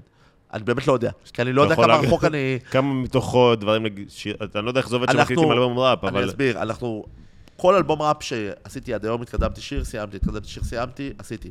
פה יש, אני לא יודע בדיוק כמה, עשרה, 12 טרקים, אני עוד לא יודע מה ייכנס, מה לא, אז אנחנו מתקדמים קצת, חוזרים. אני לא יודע, אני זאת אפילו לא אומרת יודע, שאין שירים גמורים עדיין. אין שיר אחד גמור, וגם כשנגמור שירים, אנחנו עוד נחזור אליהם לפתוח אותם. אז כאילו, אבל יש המון שירים במצב מאוד מתקדם, אבל אולי הוא מתקדם, אולי לא. כלומר, אני באמת במקום לא, אני דיברתי רק על הביקורות, כאילו, אז שאמרת שאתה הביקורות, אז רוצה מה שאני בא להגיד להחליף. על הביקורות, כן. כרגע הביקורות, יש לי את גרג שסיפרתי לכם, אני השקתי אותו בתור הגרג מאשר. היום הוא בא איתי חינם לביקורות, באיזשהו שלב אני רוצה שהוא ייקח את כל הביקורות שלי, והוא עובד תחתיי. אה, אותה אופרציה, ולאדה, הכל, אה, יש לנו איזה דיל בינינו, וזו המטרה שלי שהוא ייקח את כל האוכל. עדיין לא, כי יש לו רק מעט סרטונים מצליחים, אנחנו ננסה לקדם אותו, ואז להעביר את החו... והחוויות אליי. אה, כי אני לא רוצה להתעצבן, אולי פעם ב- אני כן אקח. תשמע, גם יש דברים שאני לא אגיד להם, לא נגיד אירועי חברה, עכשיו פנו אליי מוויקס לעשות איזה אירוע חברה, עשיתי במייקרוסופט אירוע חברה. מה, הנחיה, שיר, לשיר, מה? במייקרוסופט הופעתי, בוויקס רצו שאני אשפוט אה, תחרות עוגות, לא משנה. זה יכול להיות דברים, זה כמו שהגראז' באו אליי, הגראז' לא עשיתי ביקורת, עשיתי להם שיר למקום, זה. כבר משהו, זה מוצר מאוד... זה עשרות אלפי שקלים. זה כבר לא כן. 3,600 פלוס מע"מ, אז שם אתה כבר מתאבד, אתה כבר נותן את כל ה... הכל. אתה כבר בא גם עושה את הזה. עושה, ברור, עובד. זה גם עבודה של חודש. זה גם עבודה של חודש. בטח. כאילו לחזור, קדימה, אחורה, צילומים כן. ועניינים. אז עדיין, אם יהיו דברים סטייל הזה, אם יבוא אליי Kentucky Fried Chicken ויגידו, לוקאץ', אנחנו רוצים אותך ספונסר, או לא ספונסר, איך קוראים לזה? פרזנטור. אנחנו רוצים אותך פרזנטור, או לא פרזנטור, אנחנו רוצים אותך עם איזה שת"פ מטורף, אה, 45,000 שקל לארבעה סרטים, כאילו, ברור שעדיין יהיה. אבל המסעדות, באה אהלן, ש... שבאמת קשה לוותר על זה, כי זה באמת תרנגולת של מטילה ביצי זהב. אבל אני חייב. אני- בסופו של דבר זה לא שווה את אתה אומר הבריאות שלי. מתישהו, מתישהו. לא, אני בדרך, לא, לא, לא, לא, חשובה. לא, לא מתישהו, אני בדרך, אני בדרך. אוקיי, אז- חבר'ה, זה- זה- זה הימים האחרונים, זה הדקות האחרונות, אני חושב. בוא, נגיד בוודאות... תוציא לו את משהו- הכריך כבר, מה אתה משהו- שואל את משהו השאלות? בוודאות, במאה אחוז שאני יכול להגיד לך, שכשיצא מתמודד, כבר לא יהיה לוקאץ' שהולך לאכול. אולי יהיה לוקאץ' שהולך לבלות, אולי לא. הופעות, אה, פתוחות אה, למכירת כרטיסים, אתה עושה? אני עושה, הולך טוב, ברוך השם, לעין הרע. איפה עשינו את הכי הרבה? הרידינג. היה מטורף, היה איזה 700 איש, היה ממש מגניב. בואנה, זה המון אה, קהל. אבל היה לי בלאגן, עשיתי את הגגארין. ובגגארין היה לי את כל המשבר הנפשי הזה, והייתי צריך, למרות שנמכרו כבר מאות כרטיסים, הייתי צריך לבטל. והפסדתי איזה המון כסף. מה, לא יכול, כאילו, אני אומר לך, אמיתי, אני- כאילו... אני- יכולתי, יכולתי... אנשים לא יודעים כמה קשה זה אומן, לפעמים, אתה יודע, אתה קורא לך איזה משהו אישי במשפחה, עזוב, אחי, אתה נופל לאיזה דיכאון בגלל איזה משהו, קורה, אנחנו אנשים. כן. אחי, לפעמים קורה לי, רגע לפני שאני יוצא מהבית, פתאום אה, האישה מוצאת על מה לריב איתי. אוי, זה נורא. שנייה לפני שאת... אחי, יש לי חברים, אתה יודע, שאומרים לי, אשתי יודעת, שלוש שעות לפני לא פונים אליי בכלל. אני, איפה אשתי שנייה לפני תמצא על מה לריב איתי, ואתה יוצא בעצבים. להופעה, ואתה צריך עכשיו לשים את ה poker face שלך, ולהצחיק אותם, או לשעשע אותם, או לבדר אותם. אבל אני עושה את זה, כי אתה יודע, לי יש לפעמים אני מזל, אומר, לי יש איך מזל, אני אגיד לך מה המזל שלי. אני... את ההשקה ברידינג, גם היה כתבה בחדשות, זה גם היה אחרי שאני ואילן נפרדנו לו הרבה זמן ואנשים לא ידעו. גם היה לי 39 חום וגם היה לי דלקת גרון, ואנשים אמרו, זו הופעה אחת הטובות שהם ראו שלי. אולי הכי טובה. ועדיין עשית את זה. עשיתי את זה גם בן זונה. אבל ירדתי משם, לא יכולתי ללכת. חמישה ימים הייתי, חמישה ימים לא יצאתי מהבית. ובגגארין, מה קרה? בגגארין, אם הייתי ביום של ההופעה, הייתי יכול. חד משמעית. כלומר, הייתי על הבמה, הייתי יכול להופיע. תמיד אני מופיע. לא יכולתי, הייתי במשבר נפשי כזה גדול, כאילו, לא הצלחתי להפסיק לבכות, מחשבות טורדניות, מחשבות אובדניות, כל הסיפור הזה עם השיימינג, הבאדי שיימינג שעברתי, זה כל כך ריסק אותי, שאמרתי, אני לא רוצה להתמודד עם זה. כאילו, זה כאילו, סלח לי על זה- השאלה המטומטמת, זה... זה... זה לא פעם ראשונה שזה קורה, לא ואני ב- גם לא שמעתי, בקנה מידה גם כזה, שמעתי לא בקנה ששואלים מידה. אותך, ואמרת, כן, אבל אני... לך, בקנה מידה מה, לא כזה." התרגלת כבר שצוחקים וזה, וכאילו... לא התרגלתי, אבל זה לא בקנה מידה כזה. זה לא עוד איזה, זה אחי, הייתה ממש... אה, יש כאילו לראות קבוצה בשם קבוצות, תמונות מקוללות, ולראות שלוקחים, אתה יודע, פשוט אנשים, פשוט, כאילו, אה, הפכתי להיות איזה... בדיחה. מטרה שם, פשוט איזה מטרה, ולהרגיש שאנשים פשוט ממש רוצים ברעתך, וזה שבר אותי. זה שבר אותי, ועוד על המקום הכי רגיש שלי, בלי עין הרע. ו- ומה שכאילו גומר אותי בקטע הזה, זה שזה מעצבן אותי, כי, כי סלחתי לעצמי על זה שאכזבתי את הקהל, כי מבחינתי אני לא אכזבתי את הקהל. הקהל לא. התאכזב מזה שלא הגעתי, אבל זה לא אשמתי. אני חושב שאם הם היו מקבלים אותך במצב הזה, הם לא היו מקבלים את לוקאץ' 100%. אז הם כן בהופעה. בהופעה עצמה... היית הייתי- מצליח להתנתק? את ההופעה, כן, תמיד אני מצליח. בהתקף חרדה והכל, אבל לא הלפני. לא הצלחתי להעמיד את עצמי, אני מדבר איתך לרמה... אתה שמע, לוגיסטיקה, אתה מתעסק?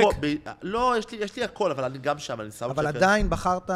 לא יכולתי, לא יכולתי. אני לא יכול להסביר לך את זה, הייתי כמה ימים, לא הצלחתי לקום מהספה. עכשיו, היית גורר אותי, היית גורר אותי, הייתי בוכה שם, הייתי גמור. אם וואלה. הייתי כבר שם, הייתי עולה על הבמה וההופעה הייתה אז נראית למה טוב. בכל זאת לא החלטת... הצלחתי להביא את עצמי לעשות את כל הלפני, את כל הזה.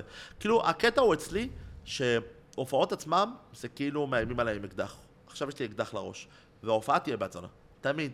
אני חולה, אני לא משנה מה. בלי עין הרע, הכל הופעה בת זונה. אבל לא הצלחתי להביא את עצמי לצאת מהבית. אני לא הצלחתי להביא את עצמי לקום מהספה באותו יום. יו- יומיים לפני. לא מצליח, אני לא מצליח. אני יושב בבית, ויש לי איזה מודים כאלה, שאני יושב ומסתכל מהחלון, ואני במחשבות אובדניות, ואני מנסה לשכנע את עצמי לקפוץ, ואני לא יכול. אין לי, אין לי את היכולת. וזה המוד שהייתי בו. אני אומר לעצמי, אני קודם כל צריך להוריד את זה ממני. קודם כל, אני לא יכול, זה היה לי קשה, כי זה כל כך קשה למכור כרטיסים, ומכרתי כמה מאות כרטיסים, ואנשים התאכזבו, אבל אמרתי לעצמי, אני נפשית, וזה היה אני לא לפני הרידינג? זה אחרי הרידינג. זה אחרי... זה ה- אחרי אז הרידינג. היה כבר הופעה אחרי זה ש... היה הרבה הופעות, אבל לא היה קופה. הקופה הראשונה Mm. אחרי הרידינג רגע, לא. דחית פשוט את התאריך? זה פשוט בוטל? כי אמרת, אני לא יודע מתי, מה, מי, אה? בהתחלה ביטלתי, כי לא ידעתי מה. גם לא אפשר, אי אפשר לדחות מיומיים לפני. אתה יודע, צריך לשלם בכל מקרה את כל הביטול, המועדון והכל. אגב, הגגארין היו סופר פיירים איתי, עשו לי הנחה, יצאו איתי מלכים. אין מה לעשות, הם נתנו תאריך, אבל הם ממש הבינו את המצב. גם כולם, כל הסאונדמנים, כולם, אף אחד לא לקח כסף. הדי-ג'יי לא לקח כסף, זה לא טריוויאלי, אחי. לא. אתה כולך חתום מול כולם, כולם יכולים. לקחת סכום מלא, כולם. ו- והקהל קיבל את הכסף חזרה ולא עשו לי בלאגן, וכולם, כאילו, אף אחד לא... אבל עדיין יש פה איזה הפסד על הקידומים, על... אה, יש אנשים קודם ש... כל, לא, הפסדתי בה הרבה כסף. קודם כל הוצאתי, אחי, זו הופעה, אני לא רוצה להגיד בדיוק אה, כמה כרטיסים מכרתי, אבל כמה מאות, סבבה? והרוב עוד נמכר בדרך כלל בימים האחרונים. אז יצא לי על הקמפיינים איזה 8,000 שקל, אה, ומעבר לזה, או קצת פחות, 6,000 שקל, לא, 8,000 כי גם עשיתי קליפ לקדם. ומעבר לזה, גם הגגארין היה לי דמי ביטול, אז עדיין הוצאתי, והייתי מרוויח על ההופעה. עברתי את ה break even, אני יכול להגיד לך, עברתי את ה break even, הייתי מרוויח על ההופעה. או אפילו רק לעשות אותה בשביל, לא הייתי באיזה רווח מטורף, אבל אני מאמין שהיה מגיע עוד איזה 100 כרטיס, שזה כבר הרווח היותר גדול, וגם אם לא היו מגיעים, הייתי כבר ברווח על ההופעה, כלומר, לא הייתי מפסיד את הכסף הזה, והקהל היה מקבל אותי. אתה מבין מה אני אומר? בטח. אבל אה, לפעמים, אתה לא יכול לעשות את זה. כאילו, אני נפשית לא הצלחתי להביא את עצמי לעשות את זה. זה לא אני אומר... מעריך את זה, אני מעריך את זה שאתה הולך כאילו חד עם ה... משמעית, אני מבין. בטח. אני הרבה פעמים, אתה יודע, יאללה, צריך, הולך, והרבה פעמים אני מגיע לאיזו הופעה ואומר, חבל לא ביטלתי, אחי, אני לא נהנה, אני לא נהנה. אז, אז אני לא, אני כאילו איכשהו תמיד כשאני עובר את ה... פשוט לא הייתי יכול את ה... את האלה שלי, גם הייתי במצב נפשי כל כך, כל כך, כל כך רע, שהייתי חייב להתעסק שנייה בעצמי, אבל ביטלתי הכל. היה לי גם ביקורות שבוע, אחרי, אני ביטלתי אמרת הכל. איזה משהו, אחי, מכרתי כמה מאות כרטיסים, והגעתי למצב שאני לא מפסיד. אנשים לא מבינים כמה לפעמים, כאילו, אתה לוקח אולם של 400, ומהכרטיס ה-251 אתה משמעית. מתחיל להרוויח. או, כאילו, אחי, זה לא נורמלי. הגגארין שלי, ה break even שלי היה 320 כרטיס. זה לא- זה המון כרטיסים. ה break even שלי בגגארין ההוא היה 300, זה מקום שמכיל 850. Mm-hmm. אני לא אגיד כמה כרטיסים היה מעל 320. ועכשיו, איך אתה? עבר? תראה, המצב הנפשי שלי עכשיו יותר טוב, אבל זה משתנה, יש לי הרבה... אחי, אני... לאלבום לא. אתה חוזר לזה, או שבכללי... לא, לא, לאחר הזה עזבתי את זה, עזבתי את אה, זה, אבל לך. שלי קוראים מתמודד לאלבום הבא.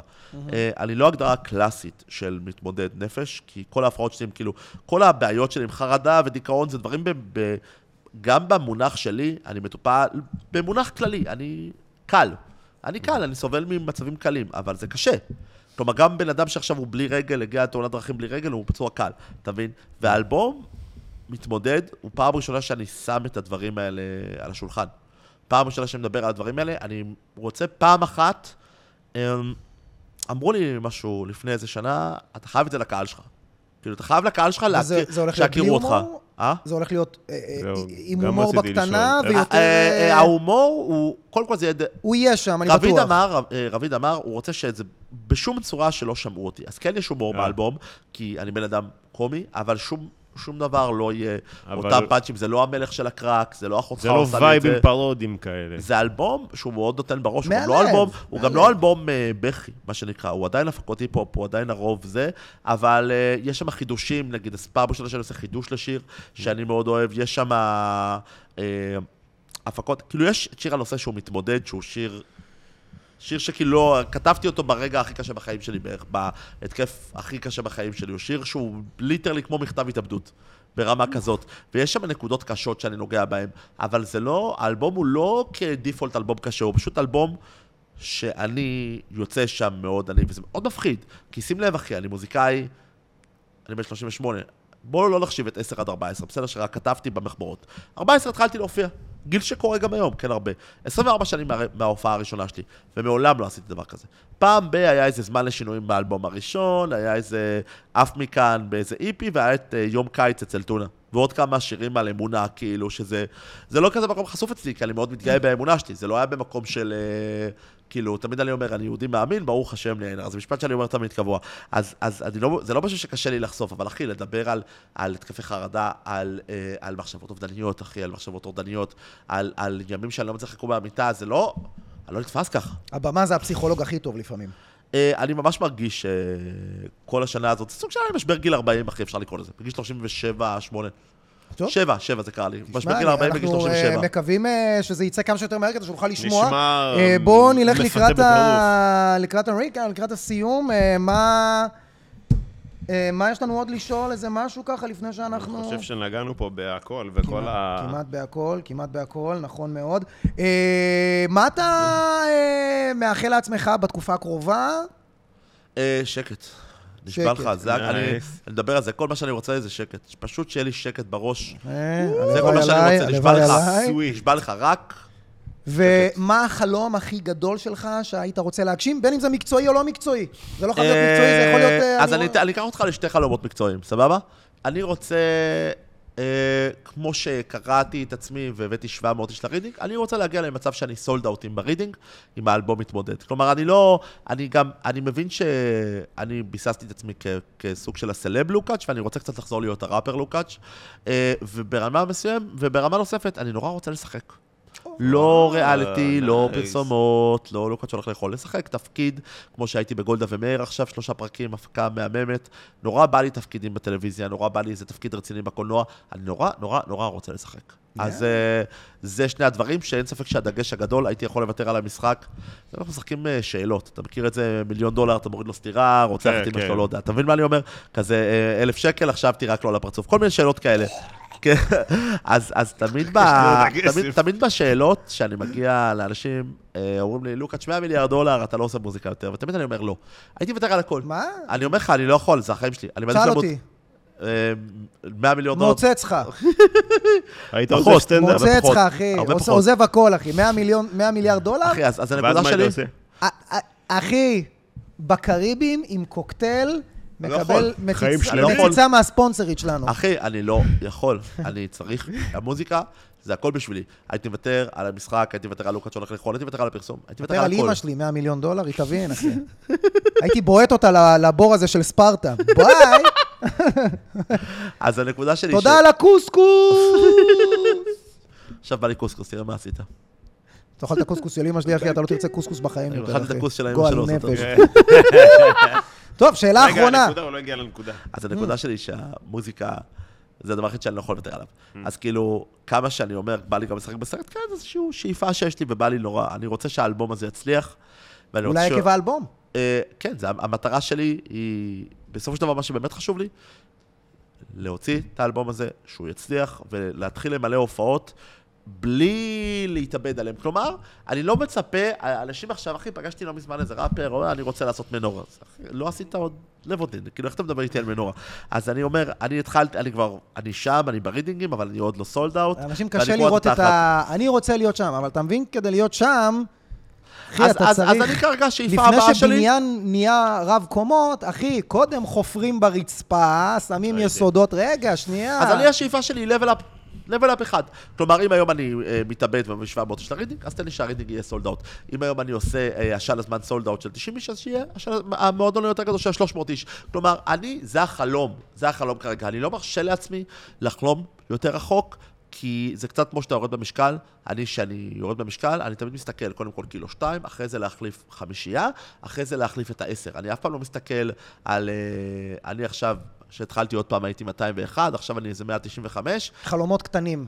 הרבה, הרבה, הרבה ויים קטנים במקום... אה, כשהמטרה רחוקה, אתה לא רואה אותה, כשאתה לא רואה אותה, אתה לא יכול להתמיד. זה, ככה אני כל רואה את כך זה. נכון, אחי. אנשים תמיד מסתכלים, אם אני לא יכול להיות שם, אז אני לא כלום. רגע, אבל אתה, יודע, שלי, אתה יכול שמה ככה? יש לנו 100 מטר עד לשם, בוא תהיה 5 מטר קדימה. תתחיל מ-5 מטר. ממש. תתחיל ממטר. אנשים אתה לא? מבינים, הם רוצים להיות הכי בקומה האחרונה, אבל הם לא מבינים, לפעמים לעלות גם ארבע מדרגות זה אבל, התקדמות, אבל זה בגלל בסדר. זה היום שאני רואה הרבה חבר'ה שמחפשים את האינסטנט, אה, אני פוגש כוכבי טיק טוק שאומרים, מה אתה רוצה? אני רוצה להיות כמו אריאנה גרנדה, אני רוצה אבל להיות זמר מפורסם.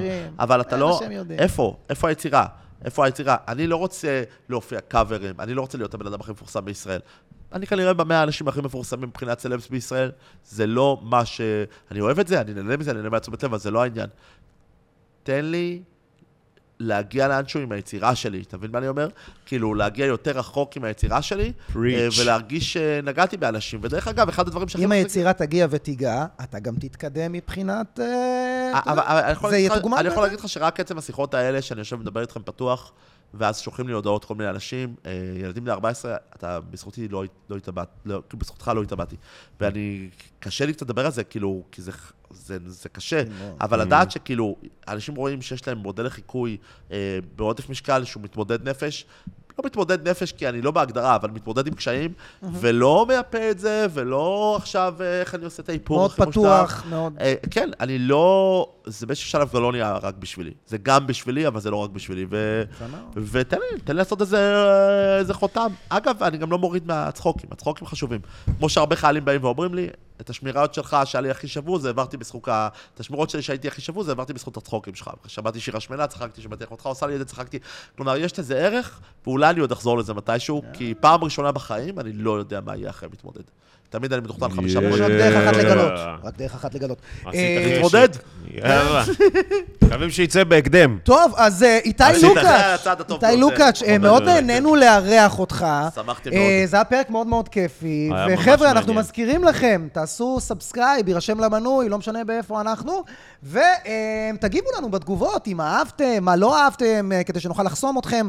ומעבר לזה, בשבוע הבא יהיה עוד פרק, בעזרת השם, עם המצלמות החדשות שלנו. דרך אגב, זה הפרק הראשון שצולם עם המצלמות החדשות. כן, בגלל זה אנחנו כאלה יפים. כן, פתאום... אגב, אה, אני רזה, המצלמה מוסיפה 10 קילו, יש פה 15. 15 מצלמות, מצלמות אחת דרך השנייה. אה, תודה רבה, שיהיה שבוע טוב. תודה, לוקאץ'. תודה רבה, אחי.